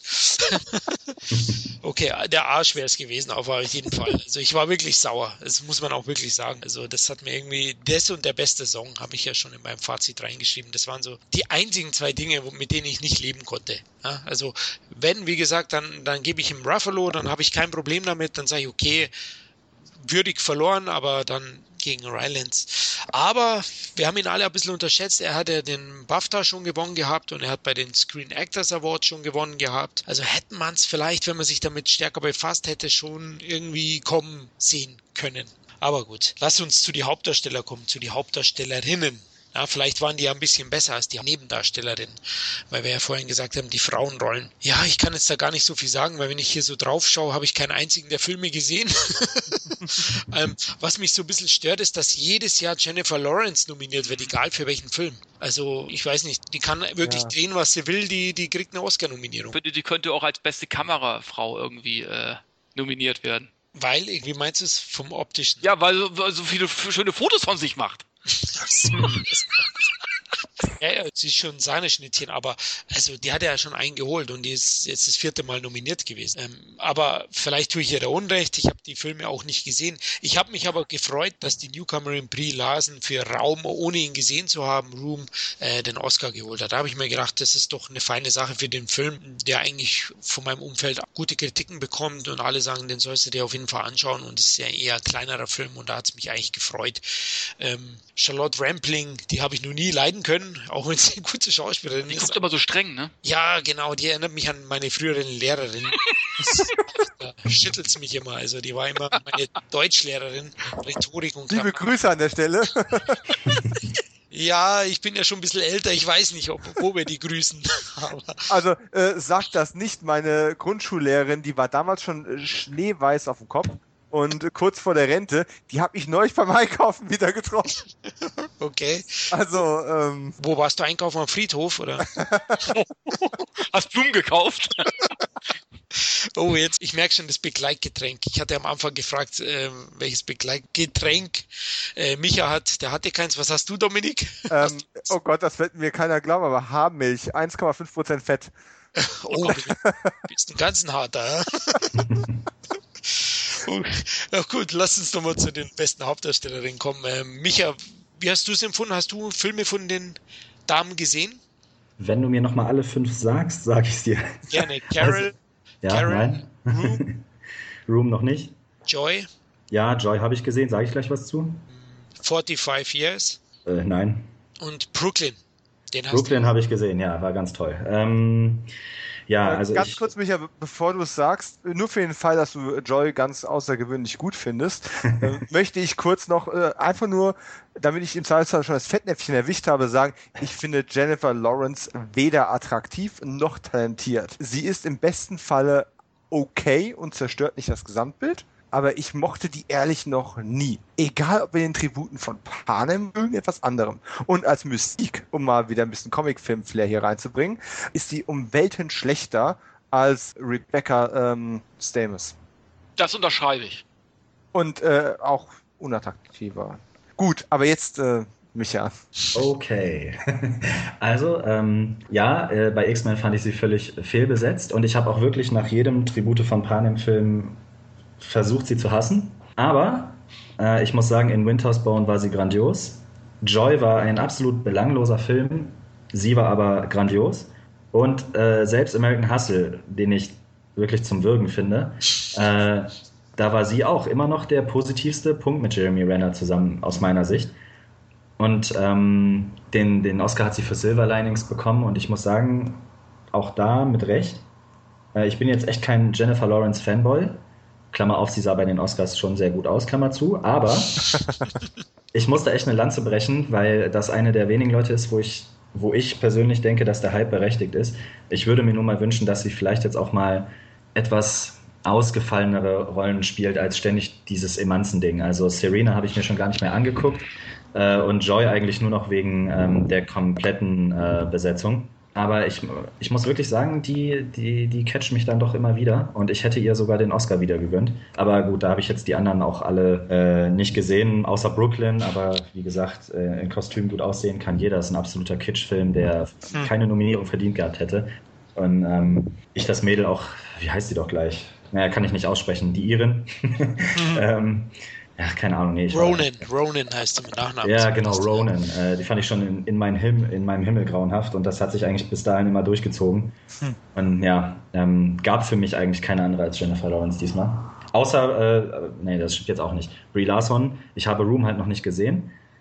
Ich mag Brie Larson aber total, weil ich genau wie bei Mark Ruffalo glaube, dass die Rolle wirklich auf den Leib geschnitten ist, weil sie selber das empfinde ich zumindest so, ein absoluter Familienmensch ist oder ein Mensch ist, der den, die Wichtigkeit in Familie einfach sieht. Also ich habe sie zum Beispiel in meiner Nebenrolle gesehen bei Trainwreck, wo sie überhaupt keine große Rolle hat, aber witzigerweise auch wieder den Familienmensch darstellt. Und ähm, irgendwo davor, weiß nicht mehr, ich glaube in der Serie habe ich sie gesehen, wo sie auch sowas verkörpert hat. Das ist zwar jetzt alles nicht innovativ, aber ich, wenn, wenn sie das jetzt noch in Drama gepackt hat bei Room und wie gesagt, in den Berichten und in den Trailern scheint es so zu sein, dann kann ich mit ihr als Siegerin absolut äh, leben, weil sie auch nicht so affektiert rüberkommt und ich gönne Schauspielern das immer gleich mehr, wenn sie noch auf der menschlichen Ebene auch äh, bei mir punkten.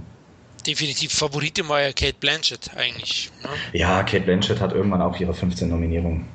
Ja, sie ist jetzt bei sieben und zwei Siegen, also. So. Ja, und sie ist ja noch lange nicht tot, also da kommt noch einiges.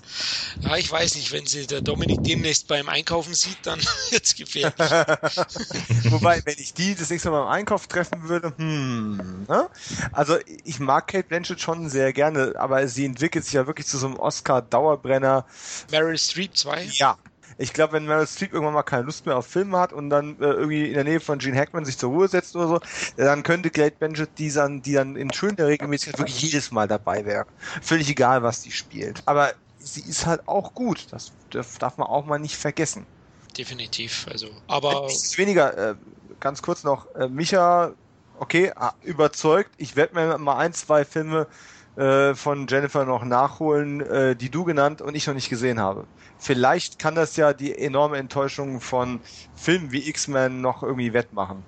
Ja, also kann ich wirklich nur empfehlen, gerade nach Tribute von Panem, die ich unglaublich mies fand, die letzten Teile. Oh, ja. äh, auch, auch durch sie. Also sie hat es wirklich geschafft, die Filme noch beschissener zu machen. Ja. Äh, aber wenn, wenn sie mal wirklich kein Mainstream-Kino macht oder zumindest ambitionierteres Kino, dann kann die Dame was. Ist zumindest mein Empfinden. Okay. Gut, äh, Kevin, hast du einen von den Filmen gesehen? Äh, nee, leider nicht, aber äh, Brie Larson geht in Ordnung, zumindest von dem, was ich gelesen habe. Jennifer Lawrence war mir klar, dass sie nicht gewinnt. Muss ich aber auch sagen, Silver Linings, muss ich Michael recht geben, war die richtig, richtig gut. Der ganze Film war richtig, richtig gut. Oh ja. Und ähm, Winter's Bone, glaube ich, hieß der, ne? Mhm. Da fand ich, auch, fand ich sie auch klasse. Aber wie gesagt, bei den Tributen muss ich auch sagen, zuletzt, also pff, irgendwie gelangweilt. Ich weiß nicht, vielleicht ist es das falsche Wort, aber irgendwie spielt Das sie gelangweilt. Charlotte Rampling, muss ich auch sagen, äh, sieht irgendwie aus wie, wie eine Deutschlehrerin, eine strenge aus den 40er Jahren, die noch mit Rohrstock äh, die Kinder weich geprügelt hat. Nee, ähm, Kate Blanchett, gut, geht immer. Wenn, wenn, sie, wenn sie gewinnt, ist es auch in Ordnung, weil Bla Kate Blanchett einfach momentan einer der besten Schauspielerinnen der Welt ist, muss man sagen. Und was ich aber, wo ich Michael aber widersprechen muss, ist Cerise Ronan, weil ich habe ihre Performance nicht in Brooklyn nicht gesehen, aber da habe ich damals schon in meinem Himmel gesagt, dass das eine ganz große äh, Nachwuchsdarstellerin ist und dass die vielleicht noch einer der ganz großen Hollywood-Schauspielerinnen werden könnte.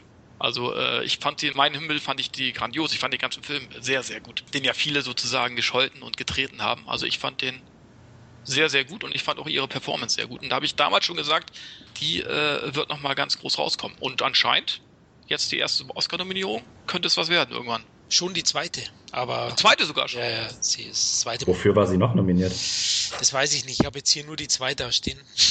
Ah, okay, mein Weltbild stürzt gerade ein, aber okay. Aber ich weiß es leider nicht mehr, für was sie noch nominiert war. Aber sie ist schon das zweite Mal nominiert gewesen. Ja, zwei Oscars müssen wir noch kurz besprechen und den besten Hauptdarsteller machen wir jetzt als nächstes und er hat ihn endlich bekommen.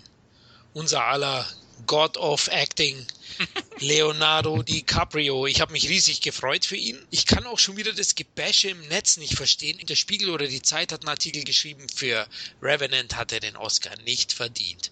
Das geht nicht. Das war nicht gut. Er hat nur gegrunzt und gestöhnt und ja, aber da kann man doch auch, Kevin, wie du gesagt hast, sagen, er hat es bestätigt. Sechs Nominierungen in den letzten zehn Absolut. Jahren dass er ein Top-Actor ist und dass er ihn verdient hat. Ich weiß nicht, ob der Kollege Russell Crowe ausgerechnet für Gladiator einen hätte bekommen sollen. Ich meine, da kann man grundsätzlich drüber streiten, über solche Entscheidungen. Aber ich finde schon, dass er ihn verdient hat, auch für Revenant, auch wenn die Kollegen gut waren. Also ich bin auch ein sehr, sehr großer Fassbender-Fan und ich glaube, das war auch sein größter Konkurrent. Wie hast du es gesehen, Kevin? Auch so. Ja, absolut. Ich meine, da gibt es, äh, glaube ich, keine zwei Meinungen. Jeder hat es DiCaprio gegönnt. Ich glaube, es gibt kaum jemanden, der da nicht dran geglaubt hat, dass er den diesmal nicht gewinnt. Und auch verdient. Ich, ich habe auch noch nie einen schlechten DiCaprio-Film gesehen, beziehungsweise noch nie einen Film gesehen, wo er schlecht war. Ne? Also selbst in Stelle, als er tot war, ja super. Ja? Und ich finde es jetzt eben halt gut, dass er eben halt für seinen besten Film Critters 3 jetzt nachträglich den Oscar bekommen hat. Schande. Und äh, übrigens, äh, nochmal, ich glaube, äh, bei seiner Rede hat er auch diejenigen gedankt, die ihm damals irgendwie die Ro erste Rolle verschafft haben. Richtig, genau. Und damit meinte er letzten Endes Critters 3. Ja, er hat ja auch einen Finger gezeigt, angeblich. Also war vielleicht nur Zufall, aber es wird natürlich groß diskutiert, warum er den Umschlag mit dem Mittelfinger halten musste, also nach vorne. Ähm, Komisch, was da mal hinein interpretiert wird. Also, also ich halte auch alles mit dem Mittelfinger. Also das ist normal. Wie's, wie fandst du es, Dominik? Leo, hast dich auch gefreut. Ah, ja, schon. Bin jetzt auch keiner, der äh, schnell ins Internet springt und dann ähm, irgendwo ähm, auf ihn draufzuschlagen. Er hat's verdient. Also für sein Gesamtwerk, wenn man jetzt schon ein Fazit ziehen wollte oder ein Zwischenfazit ziehen wollte, hat Leonardo DiCaprio sicherlich ähm, den Oscar verdient, weil er einfach ein wahnsinnig guter Schauspieler ist. Punkt. Persönliche Meinung, ich mag den Typ einfach trotzdem überhaupt nicht. Ähm, ich Was? freu, ja, ich, ich freue mich jedes Mal wieder, wenn ich Filme wie Schnell als er tot mir anschaue und er dann äh, weinend im Staub liegt. Ja, ja, ja, ja. Äh, Magic Moment. Ich, ich war nie und werde nie ein Fan von ihm sein, ob schon ich fast alle Filme mit ihm sehe und jedes Mal attestieren kann, dass er äh, eine wahnsinnig gute Performance hingelegt hat. Da gibt's einfach nichts zu tun. Das kann man auch schon lange nicht mehr abtun mit, ah, das ist so ein Milchbubi, das ist so ein Mädchentyp. Das ist alles, das ist alles Quatsch. Wer behauptet, dass DiCaprio ein schlechter Schauspieler ist und den Oscar nicht verdient hat, der hat einfach, tut mir leid, keine Ahnung. Aber deswegen muss ich noch lange nicht mögen. Es gibt einfach so gewisse Schauspielerinnen und Schauspieler, da hat man wie im wirklichen Leben einfach eine Antipathie gegen. Die haben irgendwas an sich, was du nicht greifen kannst, ähm, was dich abstößt. So, deswegen hätte Dominik Stark Privatperson einfach sich mehr gefreut, wenn zum Beispiel ein Michael Fassbender einen Oscar bekommen hätte. Denn das ist alles gute Schauspieler, die da nominiert sind. Daran zweifelt ja sowieso keiner. Sonst wären sie nicht auf der Oscar-Liste. Man kann von diesem ganzen Politikum, was im Hintergrund steht, halten, was man möchte. Und es ist sicherlich nicht objektiv gesehen die beste Performance des ganzen Jahres auf der ganzen Welt ähm, was da immer so ausgezeichnet wird. Aber es ist ja trotzdem alles hier Brian Cranston. Äh, wird keiner bestreiten, dass der super ist. Aber DiCaprio war einfach überfällig. Er war genauso überfällig wie damals Russell Crowe oder noch überfälliger als Russell Crowe, der damals mit ähm, Gladiator noch den Insider nachgezogen hat. Es war Zeit, freut mich für ihn. Vor allem freut es mich auch für mich. Ja, dann kann ich zukünftig mich auf Oscar-Verleihungen freuen, ohne dass vorher alle sagen, Leo muss jetzt aber dringend einen Oscar bekommen, der hat ihn so lange schon verdient. Hat er schon. Thema weiter. Jetzt kommen, jetzt können wir wieder objektiv über das Thema reden, ohne dass wir ähm, DiCaprio auszeichnen müssen, weil es fällig ist. Ich merke schon, da liegt was im Argen bei dir zwischen dir und Leo. Ach, ach nichts, was eine Titanic versenken würde, aber ähm, mein Gott, man kann nicht jeden Menschen mögen, ne?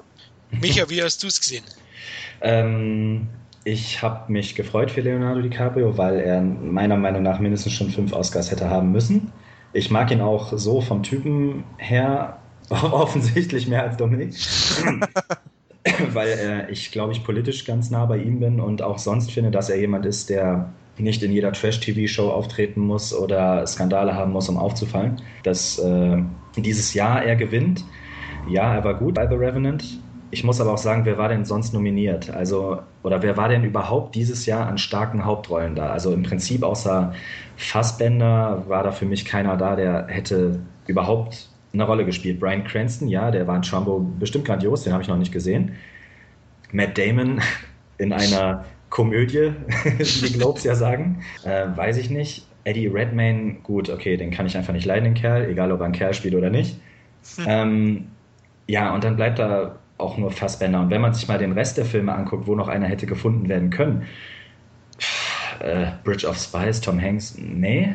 Bei Big Short gibt es keinen Hauptdarsteller, wenn man so will. Bei Hateful Eight gibt es keinen wirklichen Hauptdarsteller, der den Film trägt. In Sicario nicht. In Ex Machina gibt es vielleicht zwei. Aber da hätte ich auch nicht entscheiden wollen, wer, wer es nun ist. Bei Star Wars auch nicht. Also blieb am Ende auch nicht viel übrig. Und wenn man, dieses Jahr kam die Academy auch einfach nicht um, um Leonardo DiCaprio herum. Hättest ich, du nicht gedacht, Spotlight, vielleicht Michael Keaton oder ich? Nee, nee. Hätte Michael auch nicht Keaton, ausgereicht. Mhm. Also ich muss sagen, in Birdman hat er, glaube ich, die Leistung seines Lebens. Und ähm, wie eben gesagt wurde, manchmal hast du ja diese eine Chance und wenn die vorbei ist, dann kommt da auch nichts mehr. Ja, Michael Keaton hat noch in den Nachwehen vom, vom Birdman jetzt nochmal eine geile Rolle gehabt. Stimmt schon. Spotlight, da hat Mark Ruffalo ihm aber die Show gestohlen. Und ähm, als Konkurrent zu, Leonardo, zu, zu Leos Leistung im Revenant war es dann doch nicht. Ich gönne es ihm vom Herzen, weil äh, ich äh, großer DiCaprio Winslet-Fan bin. Hätte er ihn für, was weiß ich, Inception, Blood Diamond, Shutter Island und was weiß ich für einen Aviator bekommen und diesmal nicht, hätte ich das, glaube ich, auch okay gefunden. Weil Fassbender, der Oscar ist eigentlich auch längst überfällig. Und ähm, keine Ahnung, ich, ich finde es halt schade, dass jetzt mit Revenant so ein Film kommt, wo, wo die Hälfte sagt, ja, und die andere Hälfte eher so, ja, eher nicht. Weil äh, das hat er eigentlich nicht verdient, weil ich ihn für einen sehr großartigen Schauspieler finde, der schon von klein auf eigentlich, Critters 3 jetzt mal ausgenommen, äh, der, der war in Jim Carroll genial, der war bei Gilbert Grape genial und ich muss gestehen, ich fand ihn auch in Titanic genial oder in Romeo und Julia. Der, der hat schon früh wirklich die, die, die, die Filme auf sich gezogen. Und das in einer derartigen Beständigkeit. Ja, er, hat, er schreit in sehr vielen Filmen sehr viel rum. Aber äh, ja, also er hätte spätestens nach Wolf of Wall Street eigentlich schon ein paar in der Tüte haben müssen äh, an Oscars. Insofern geht das dieses Jahr, wenn, wenn es einen Empathie-Oscar gab, dann dieses Jahr äh, für ihn und, und das finde ich auch vollkommen in Ordnung. Unterschreibe ich so.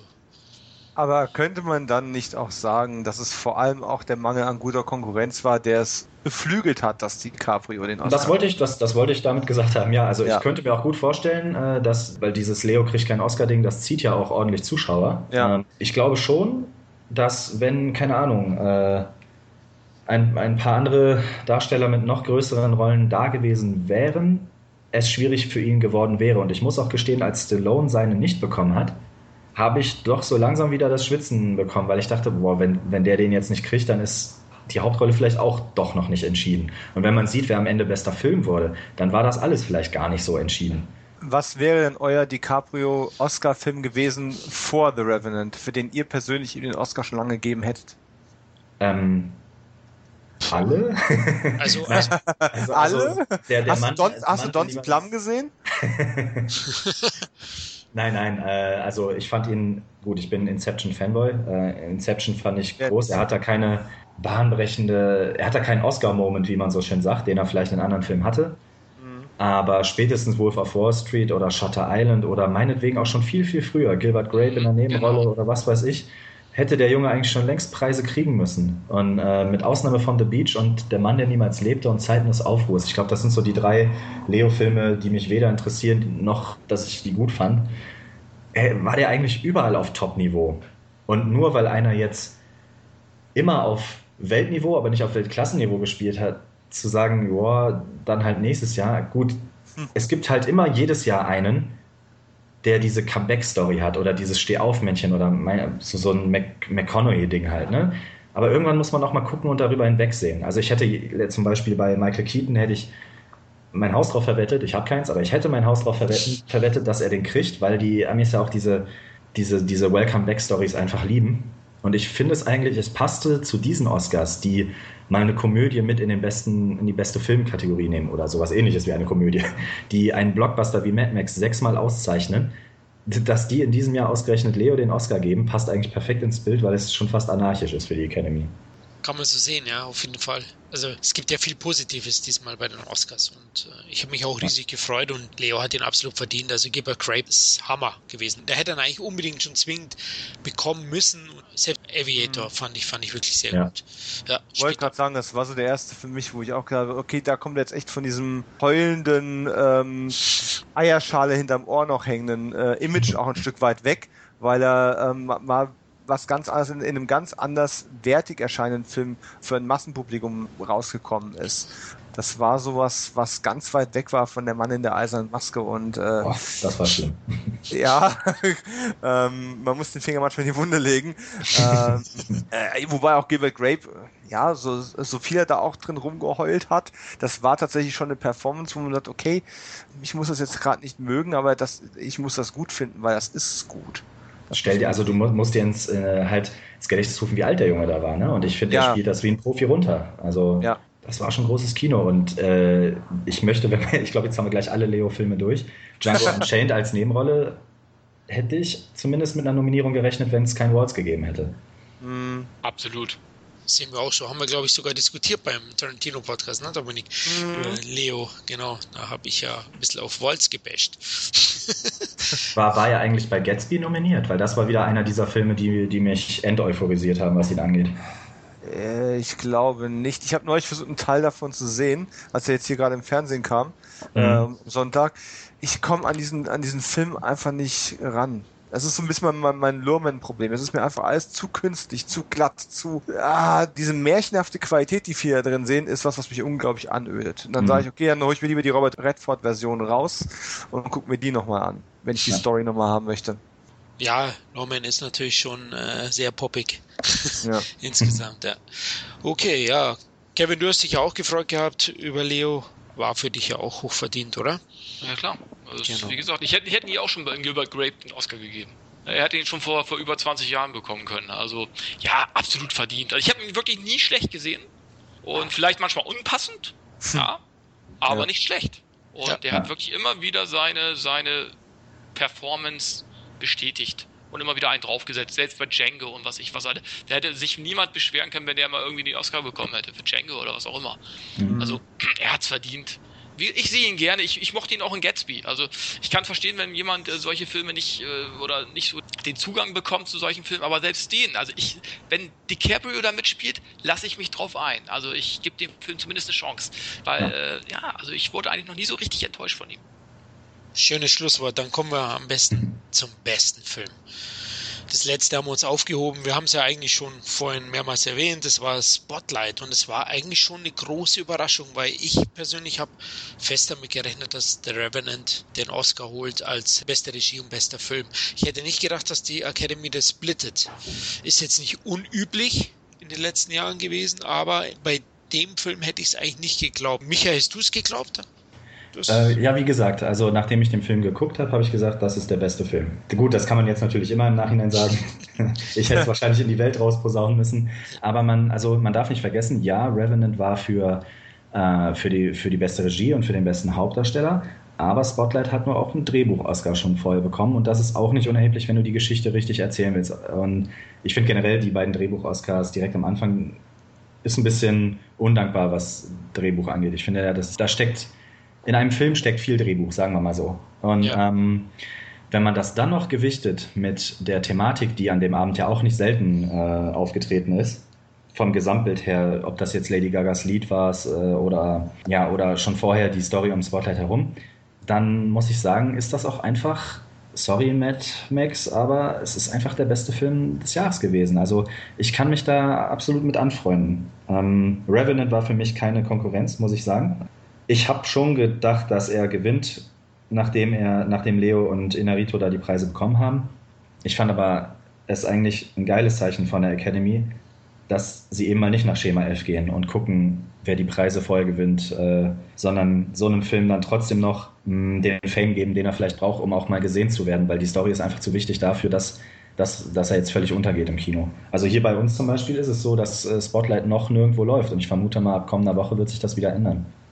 Stimmt, das ist eine gute Chance, dass er dann nochmal mehr Publikum bekommt, das er absolut verdient hat.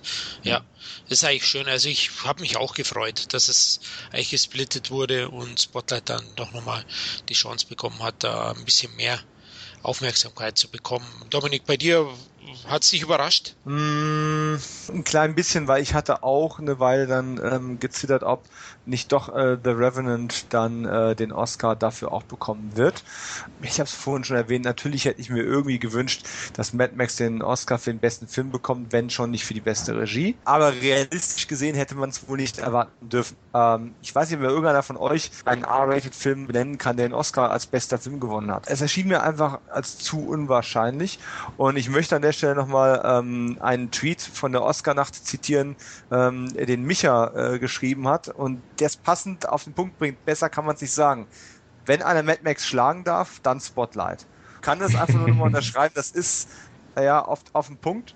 Ich finde es schön, äh, also schade für die Revenant-Fans, aber ich finde es schön, dass es der nicht geworden ist und äh, Spotlight so ein bisschen, naja, ins Spotlight gerückt wurde, wenn man mir das Wortspiel erlaubt.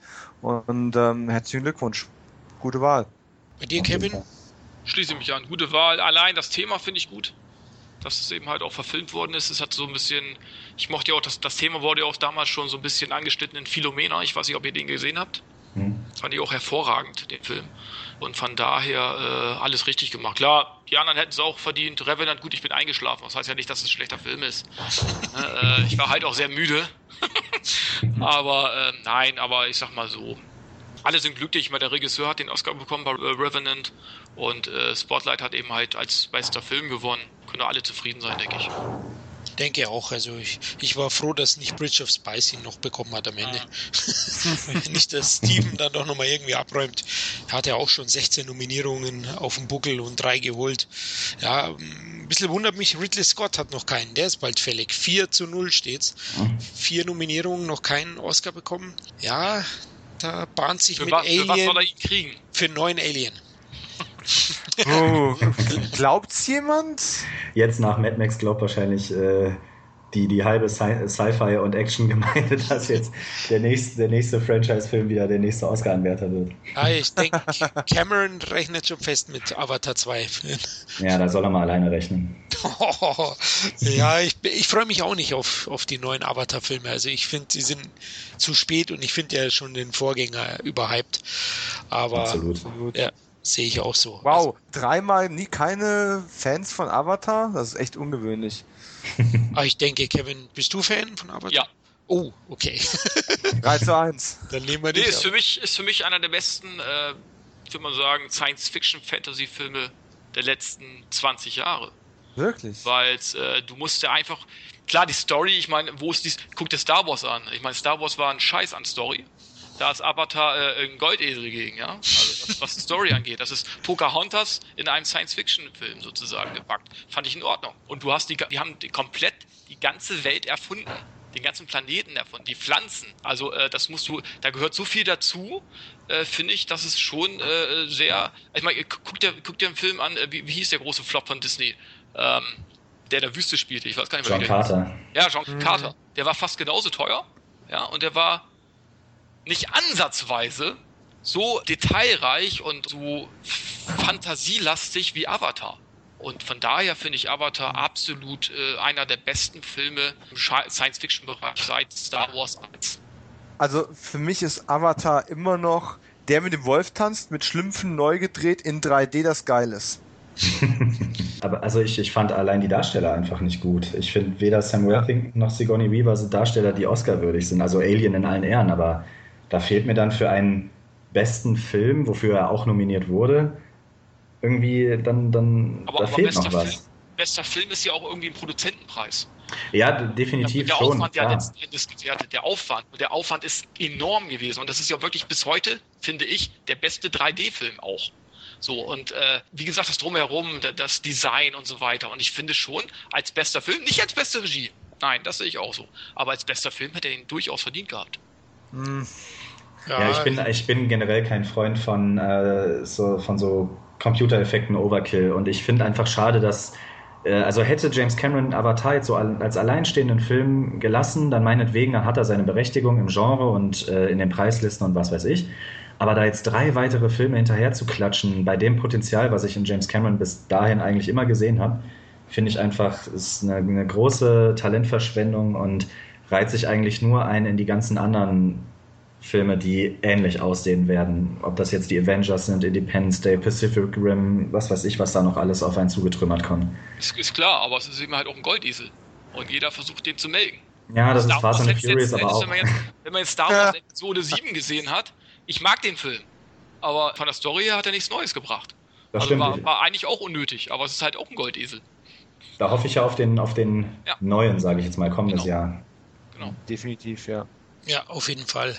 Gut, dann sind wir mit den Oscars durch. Jetzt sind wir irgendwie nach Avatar geflogen. Wie hieß, die, wie hieß die, der Planet? Pandora. Ach, Pandora. Wir, wir, waren eigentlich mal bei Ridley Scott. Ähm, wir waren noch mal bei Uwe Boll. Haben wir alle besten Regisseure aller Zeiten zusammen. Okay, also Ridley Scott. Äh, wolltest du über Blade Runner 2 reden? Den dreht er nicht, das macht mhm. Dennis Villeneuve. Aber. Nein, oh, geil. Ich, sag mal, ähm, Ridley Scott, ich habe vorhin gesagt, ich bin ein Fan und habe kurz danach zugegeben, dass ich Prometheus nicht gesehen habe ähm, und den Marsianer auch nicht gesehen habe.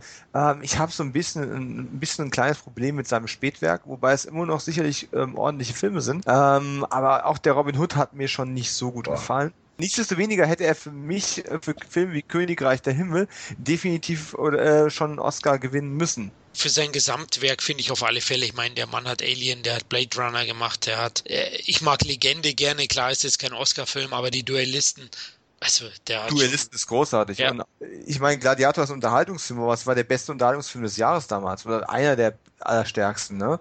Ja. Ähm, hat, ein, hat den Sandalenfilm zu einem Blockbuster gemacht. Also das, das europäische Trash-Kino von Jahrzehnten davor. Das muss man auch erstmal hinbekommen. Also zum damaligen Zeitpunkt vor allem, ne? Ja. Aber mit Exodus hat er es jetzt auch getreten, oder? Also. Ja, oh, richtig. absolut, absolut. Ein wenig, äh, ja. Das hat aber der Aronofsky auch geschafft mit Noah. Ne? Oh, das war noch schlimmer. Das, war noch. das geht immer noch schlimmer. Ja. Willkommen beim Sandalen-Podcast. genau. Ich denke aber, er wird zumindest mal ein Lebenswerk Oscar kriegen. Den schenken sie ihm mhm. schon noch irgendwie. Also auf alle Fälle, denke ich. Gut, ja, ich würde sagen, dann sind wir durch. So allgemein, äh, die Oscars haben sich also aus unserer aller Sicht ganz gut entwickelt, bis auf ein, zwei krasse Fehlentscheidung war es eigentlich ein sehr gelungener Abend und ich finde auch wieder ein, der Schritt in die richtige Richtung, oder? Ja, also ich kann mich nicht daran erinnern, mal zufriedener gewesen zu sein. Also die einzigen Problem, die, die einzigen Fehler, die ich sehe, sind beim Score, wo weder Frank noch Straight Outta Compton noch Love and Mercy oder was weiß ich aufgetaucht sind. Also da waren wirklich, äh, sowohl beim Filmsong als beim Score, meine ich, äh, da waren wirklich einige einfach krass übergangen worden für irgendwelche belanglosen Kram. Ansonsten fand ich halt die Nebendarsteller bei den Damen recht schwach, aber das liegt ja nun nicht an der Academy, sondern am, am Gesamtjahr. Ähm, ja, und die große Enttäuschung ist halt Stallone, aber ich kann darüber echt gut hinwegsehen, wenn dafür Mad Max 6 kriegt, wenn DiCaprio endlich sein kriegt. Ähm, Ja, Sicario hatte immerhin seine drei, vier Nominierungen, finde ich auch schon geil. Ex Machina kriegt einen, der kann ich, also in diesem Jahr kann ich wirklich gut mit allem leben. Kevin, wie war es bei dir? Ja, ich kann auch mit allen Entscheidungen leben, außer mit der äh, Stallone-Entscheidung. Die hat mir das Ganze versaut. ja. Zu Recht. Äh, Dominik, bei dir? Ich hätte mir ein, zwei Sachen auch anders gewünscht. Wie gesagt, gerade bei Nebendarstellerinnen, männlich wie weiblich. Ich hätte doch Jennifer Jason Lee vielleicht doch lieber gesehen, wobei ich es ja nicht wirklich sagen kann, weil ich habe die eigentliche Gewinnerin nicht gesehen, aber ähm, Jennifer Jason Lee war für mich einfach eine, eine Favoritin. Und Stallone ist halt, ja, habe hab ich leider prophezeit und ich habe mich selten so geärgert, recht gehabt zu haben. Und dass es dann nicht mal Ruffalo wird, sondern dieser Typ. Ja, da kriegt man Raffel, ja. Ah, ja, also sorry für allem ähm, für alle Fans von dem frisch gebackenen Oscar-Gewinner da draußen, die gerade zuhören, aber ach warte, die gibt's ja nicht. ähm, das, das war schon ein, ein bisschen ein Tiefschlag, aber ansonsten ähm, schöne Veranstaltung mit größtenteils guten Entscheidungen. Ja, mehr davon im nächsten Jahr, nehme ich mal an. Vielleicht äh, nochmal ganz kurz, es hat mich doch ein bisschen gewundert, geärgert, dass Star Wars so komplett weggeballert worden ist. Ich könnte mir aber auch vorstellen, es war so ein bisschen Signal in Richtung von diesen riesen Mega-Franchise-Filmen gewesen, die auch schon mal besser abgeschnitten haben. Ja, du musst mal bei Herr der Ringe gucken. Die ersten beiden Filme haben ja im Prinzip auch groß verkackt. Und wenn Richtig. dann der letzte kommt, und jetzt sind es ja im Prinzip gefühlt noch sieben Filme, die kommen, wird wahrscheinlich ja. der letzte große epische äh, wahrscheinlich da seine 20 Oscars kriegen oder was? Ja, wobei da ist noch geil, mit allem zu rechnen. Was geil wäre, wäre, wenn äh, Ryan Johnson mit seiner Episode 8 irgendwas bekommen würde. ähm, weil Ryan Johnson halt wirklich so einer von den ähm, noch viel zu unbekannten, bekannten ähm, mhm. Regisseuren oder Filmemachern generell ist. Ähm, der schreibt gut, der inszeniert gut und trotzdem sagen die meisten halt nur hä, wenn sie den Namen hören. Mhm. Und ähm, ich denke, das wird sich mit Episode 8 ändern und dann kommt da vielleicht auch nochmal irgendein Preis bei raus. Wie heißt die Episode 8? Hat die schon Untertitel? Breaking Bad vielleicht, oder? Nein, die heißt Episode X I I I. Aber für mich ist Ryan Johnson nicht der Typ, der mal ein paar gute Folgen im Breaking Bad gemacht hat, sondern ist halt einfach Brick, ja, äh, super Film. Looper war auch noch einer der besseren Bruce Willis-Filme der letzten Jahre. Der kann schon richtig was. Ja, der hat schon was im Kreuz und ich freue mich auch auf Episode 8. Ich hoffe, sie verkacken es nicht. Diesmal darf Mark Hamill einen Satz sagen, habe ich gehört. Oh, da verschwindet er, oder? Wie der Yoda, so fällt, fällt, gleich in der ersten Szene fällt die Kutte so zusammen und er ist weg. das wäre ein Gag. Ja, das wäre ein Knaller, ja. Das wäre in der Konsequenz eigentlich schon wieder cool. ja. ja. Das stimmt, ja. Das wäre definitiv geil, ja. Gut, ja, dann Jungs, vielen Dank. Hat mir unheimlich Spaß gemacht. War natürlich auch sehr, sehr witzig mit äh, Dominiks äh, Sonderauftritt. so mittendrin. Muss ich sagen, jetzt im Nachhinein kann man es nicht besser schreiben. Gut, auch euch, liebe Hörer, danke, dass ihr uns zugehört habt und wir hoffen, es hat euch gefallen und ihr seid auch das nächste Mal wieder dabei. Ja, wir würden uns mal wieder über Feedback oder Anregungen per E-Mail, Facebook, Twitter oder iTunes freuen. Dann wünschen wir euch eine schöne Zeit. Ja, bei den Oscars sehen wir uns erst nächstes Jahr, aber ansonsten könnt ihr gerne unsere Podcast-Folgen hören. Macht es gut. Bye. Tschüss. Ciao. Ciao. Sin Entertainment Talk, der Podcast des Entertainment Blogs. Mehr Fan Talk über Filme und Serien.